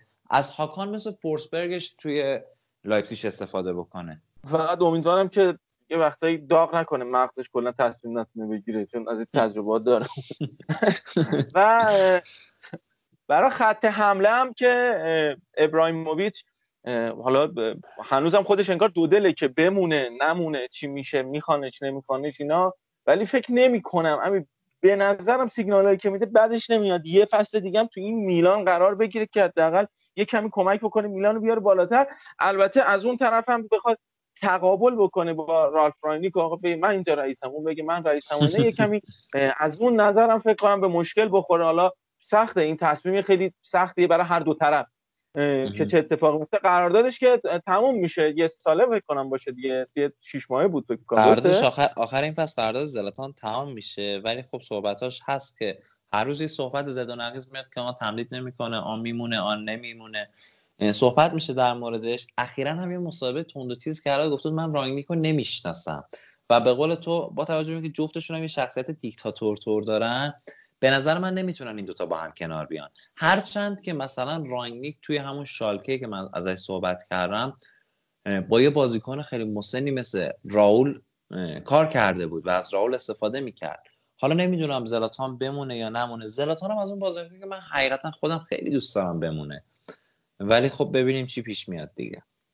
پس با این حساب با رفتن ابراهیموویچ یه نیاز به یه پست نه خیلی خوب دارید یه مهاجمی که بتونه کار در بیاره. توی لایپزیگ حالا ورنر بود این کار انجام می‌داد. نمیگیم مثل ورنر چون سخت الان مخصوصا تو این بازار هم یه پست نه خیلی خوب پیدا که من برای اینتر هرچی گشتم پست نه خوب پیدا نکردم خودش گزینه‌ای که دیدم. حالا نمی‌دونم چه گزینه جوونی میاد رانگنیک رو می‌کنه یه موقع کلا از این رو به اون می‌کنه. چون همیشه این چیزها رو داشته از ترکیب لایپزیگ و هاپنهایم. این گزینه ها بوده که رو شده. و کلا این boost روانیه که ما گفتیم خیلی می‌تونه تاثیر بذاره روی تیم. کلا می‌تونه این تیم رو تهیج بکنه از این رو به اون بکنه یه فشاری بیاره می‌تونه از این کارا بکنه. اما بعد اون ابزارش همون که تو گفتی سن پایینتر شاید یکی از دلیلش همین باشه که بتونه اون روحیه رو بتونه تزریق بکنه شاید به خاطر همین باشه دنبال همچین بازیکنه باشه. پس با این حساب که ما صحبت کردیم یه دفاع راست می‌خواد میلان یه دونه دفاع وسط مطمئن کنار رومانیولی می‌خواد. هافک درگیر می‌خواد یا پست 6 یا پست 8 که بتونه درگیر بشه که خیلی وقتا بتونه پست ده بازی بکنه. وینگر می‌خواد مهاجم نوک هم می‌خواد. همینا که ما حساب کردیم 5 6 تا بازیکن شد. این 5 6 تا بازیکنی که هم می‌خوام بگم که همون حرف خودت که گفتیم قرارداد سه ساله هست و می‌رسیم به اینکه این زمان بره دیگه الان نمیشه با این وضعیت پرپر مالی آقا یه تیمو یه پس بیا خونه تکونی کنی همه بریزی بیرون یا عالمه دلار و نفتی و اینا هزینه بکنی بیای فلان مثلا بازیکن رو بخری اینا. اون کار سیتی نمیشه کرد یا کار پاریس سن ژرمن این زمان بره و اون همون چیزی که گفتیم بعد از سه, سه فصل 6 تا پنجره نقل انتقالاتی حالا با 4 و 5 تا می‌تونه میلان برگرده. ولی طرفدارا دیگه باید کنار بیان با این قضیه که این میلان دیگه نیاز به ترمیم داره. حالا هر چی بود و اینا مثل گزارشگرای تلویزیون که دیدید هر موقع از میلان بازی میلان پخش میشه همش میگن که میلان قدیم چجوری بود فلان بود. بابا این میلان 7 سال وضعیتش اینجوریه. کلا از اون فاز خودش خارج شده. دیگه بس دیگه اینقدر میگه. این تیم دیگه بعد بره برای درست شدن. هر سال هم این مدیرا میان یه تصمیم می‌گیرن و گفتیم هم هنوزم فصل تموم نشده میان کلا هر چی به دست آوردن رو میان خراب می‌کنن و با تصمیم آره. خودشون. امیدواریم که حالا این صبر رو بکنن. اون تحت فشار اون طرفدارای اون طرفدارای کراسودی که داره میلانو جو درست می‌کنن امیدوارم حداقل رحم بکنن به این بنده خدایی فرصت بهش بدن بتونه بلکه اون نتیجهشو بگیره. فقط اون ترسی که من گفتم از حضور رانگ توی میلان بحث توی تیمای دیگه نبوده توی پنج لیگ معتبر دیگه نبوده فقط آلمان بوده و حالا تو این فضا وارد شدن فضای ایتالیا شاید یه مقداری از این نظر به مشکل بخوره. حالا ببینیم تا, تا چه حد می‌تونه با این قضیه کنار بیاد. حرفی از دستیار ایتالیایی و گزینه‌ای که برای دستیاریش هست مطرح نیست؟ به نظرم کلا اگر بیاد میگم به نظر من یه حتی توی کادرم همه رو میریزه بیرون. کسایی که دوست داره رو با خودش میاره. من بعید می‌دونم زیاد به ایتالیایی ها فرصت بده یا مثلا کنار خودش جمع بکنه چنین کادری و و به نظرم کادر خودش همه رو از آلمان بیاره. من بعید می‌دونم استفاده بکنه. چه شود همین دیگه. مالک هم آره. که نو بیاد مالک فرانسوی بعد مربی آلمانی تیم ایتالیایی. دیگه که آشی بشه؟ حالا ببینیم یا فکر کنم این قضیه یا خیلی برد داره برای میلان یا خیلی شکست بعدی داره. یعنی آره اینم فکر صفر و صدیه. ببین یا خیلی خوب نتیجه می‌گیره میلان واقعا. چون داره یه چیزی رو میاره تو ایتالیا که تا حالا توش امتحان نشده و تا حالا انجام نشده تو ایتالیا. یا این اگه خیلی اگه جواب بده واقعا ما دیگه قشنگ همه تیمای ایتالیایی شاید مثلا سه فصل دیگه بتونیم گردن بزنیم راحت. یا جواب نمیده که خب همه تیم ایتالیایی ما رو گردن می‌زنن. حالا دیگه ببینیم چی میشه دیگه. آره واقعا نمی‌تونیم قطعی نظر بدیم. واقعا نمیشه قطعی نظر داد. من خودم الان با این کارنامه ای که داره حالا اگه مثلا یه سال توی تیم موفق بود دو سال بود آقا دو تا تیم و کلا از این رو به اون رو کرده. حالا داره میاد میلان خیلی و شرایط فرق می‌کنه. دیگه در مورد رانگنیک چیزی میمونه بخوای اضافه بکنیم یا دیگه در مورد رالف رانگنیک فقط من یه نکته دیگه که بخوام بگم با توجه به این وضع بد تیمای ایتالیایی توی درآمدزایی توی sponsoring و اینکه پرپلی مالی انقدر ما می‌بینیم یقه تیمایی مثل میلان و اینتر رو گرفته شاید داشتن رالف فرانگنیک بتونه برگ برنده هم باشه. چون ما معمولا دیدیم بازیکن ها رو خیلی ارزون قیمت خیلی با رقم های پایین میاره یا مثلا استعدادیابی می‌کنه از تیم پایه بازیکن جذب می‌کنه و از اینها درآمدزایی خیلی خوبی می‌کنه. حالا جدا اینکه ترکیب خودش رو با بازیکنهایی که اسمشون زیاد شنیده نشده است تقویت می‌کنه و هزینه زیادی واسه قوی کردن ترکیب نمی‌کنه. جدای این از اینها ما می‌تونیم فروش های خیلی خوبی هم داشته باشیم. ما الان می‌بینیم که تیمو ورنر یا نبی کیتا اینا بازیکنایی بودن که با قیمت خیلی بالاتر نسبت به چیزی که هزینه داشتن واسه باشگاهشون فروخته شدن. و خب این اتفاق اگه تو میلان بیفته درآمدزایی خوبه یه پوان مثبت می‌تونه باشه واسه میلانی که میگم به لحاظ درآمدزایی زیاد باشگاه قوی نیست. حالا خیلی از دوستان میگن که آی نه این میاد تیمو می‌کنه سوپرمارکت اینا. ولی خب مثلا من الان دورتموند رو بخوام مثال بزنم. مگه دورتموند بعد از فروش عثمان دمبله سوپرمارکت شد یا ضعیفتر شد؟ که حتی قویتر هم شد به نظر من. و لازمه که یه وقتایی حتی این فروش هم انجام بشه و به نظر من رالف کسی که می‌تونه یه بازیکنی رو بیاره گنده بکنه بعدش با قیمت خیلی بالاتر بفروشه با همون قیمت دوباره تیم رو تقویت بکنن و خب از این لحاظ هم برای میلان خیلی مفید. ما فقط در مورد برانیک من اینو بگم به شنونده اگه می‌خوام بیشترم بدونن در موردش هم یوتیوب رو چک بکنن یه عالمه کلیپ در مورد تاکتیک و کلا داستان زندگیش و همه چی هست اونجا هم می‌تونه کمکشون بکنه که از اونم استفاده بکنن. با خیلی از چیزایی که گفتیم شاید بعد با ویدیو می‌دیدن خیلی از صفحه ها ویدیوهای توضیحاتی که امیر داد و دارن و می‌تونن استفاده کنن امیر خیلی در مورد نانی صحبت کردیم کلا دیگه شد پادکست میلان نیوز. همیشه اینتر نیوز بود حالا دیگه کلا میلان نیوز شد. خب جدول یه نگاهی بکنیم حالا. یه تا سری ها هستیم و یه اشاره به جدول بکنیم و این بخش سری هم تموم بشه. با احتساب بازی های هفته سی و یکم یه نگاهی هم به جدول می‌کنیم که یوونتوس با 75 امتیاز صدر لاتسیو 68 آتالانتا 66 اینتر 65 یه رقابت خیلی سختیه برای این دوم شدن و احتمالا اون سید بندی و امتیازات یوفا که خیلی تاثیر می‌ذاره توی قرعه یو که با هم صحبتش رو کردیم. از اینجا به پایین تر بازم دقیقا هم جدول نگاه می‌کنی چهار تا تیک از بیشتر به نظر می‌رسه که روم 51 امتیاز پنجم ناپولی 51 ششم و فقط تفاضل گلش کمتره به نسبت روم. میلان 49 امتیازی هفتمه. از اینجا تیم هشتم که ساسولوه 43 امتیازیه. یه فاصله هست از رتبه هفتم تا هشتم بعدش هم که دیگه ورونا 43 بولونیا 41 تا همینطور میرم پایینتر. فیورنتینا می وسط 13 جدوله که حیفه. هر موقع من فیورنتینا می‌بینم دلم میسوزه واقعا براش می‌بینم.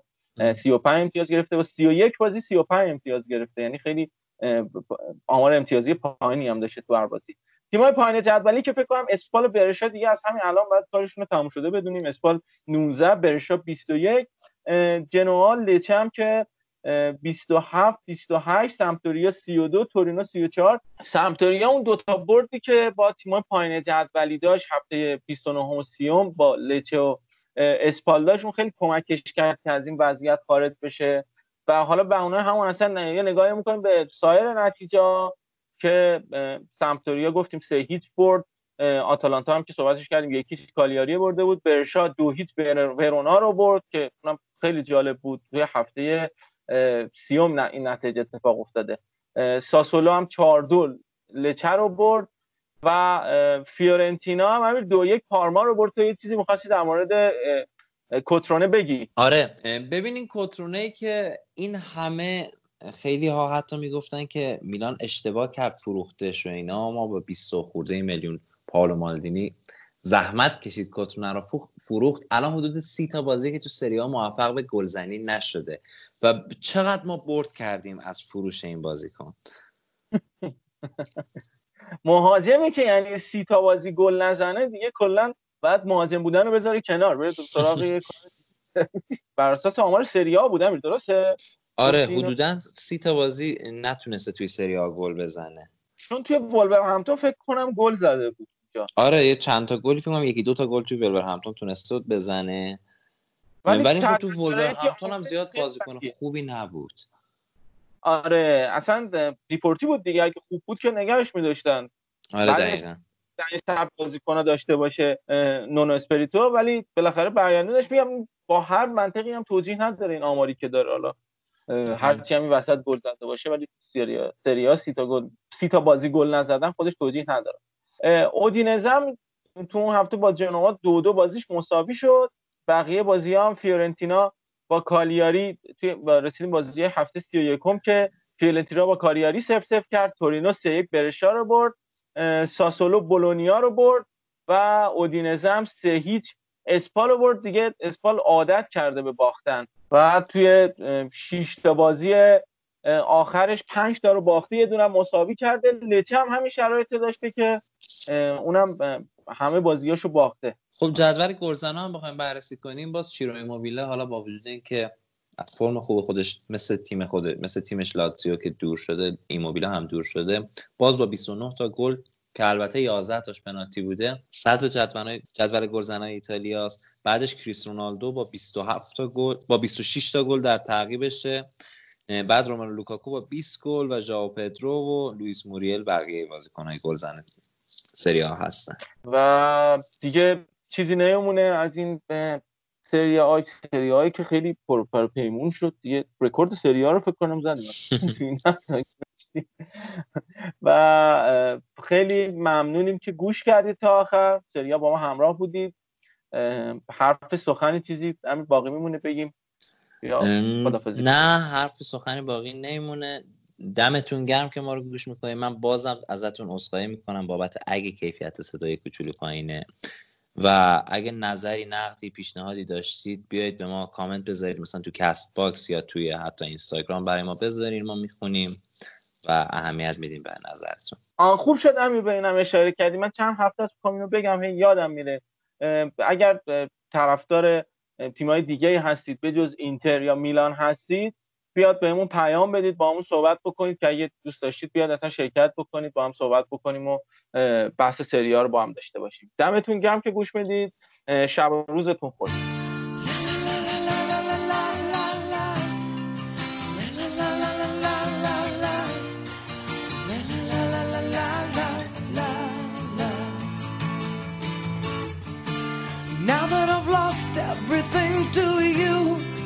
Say you wanna start something breaking my heart you're leaving. Baby, I'm grieving, but if you wanna leave, take good care.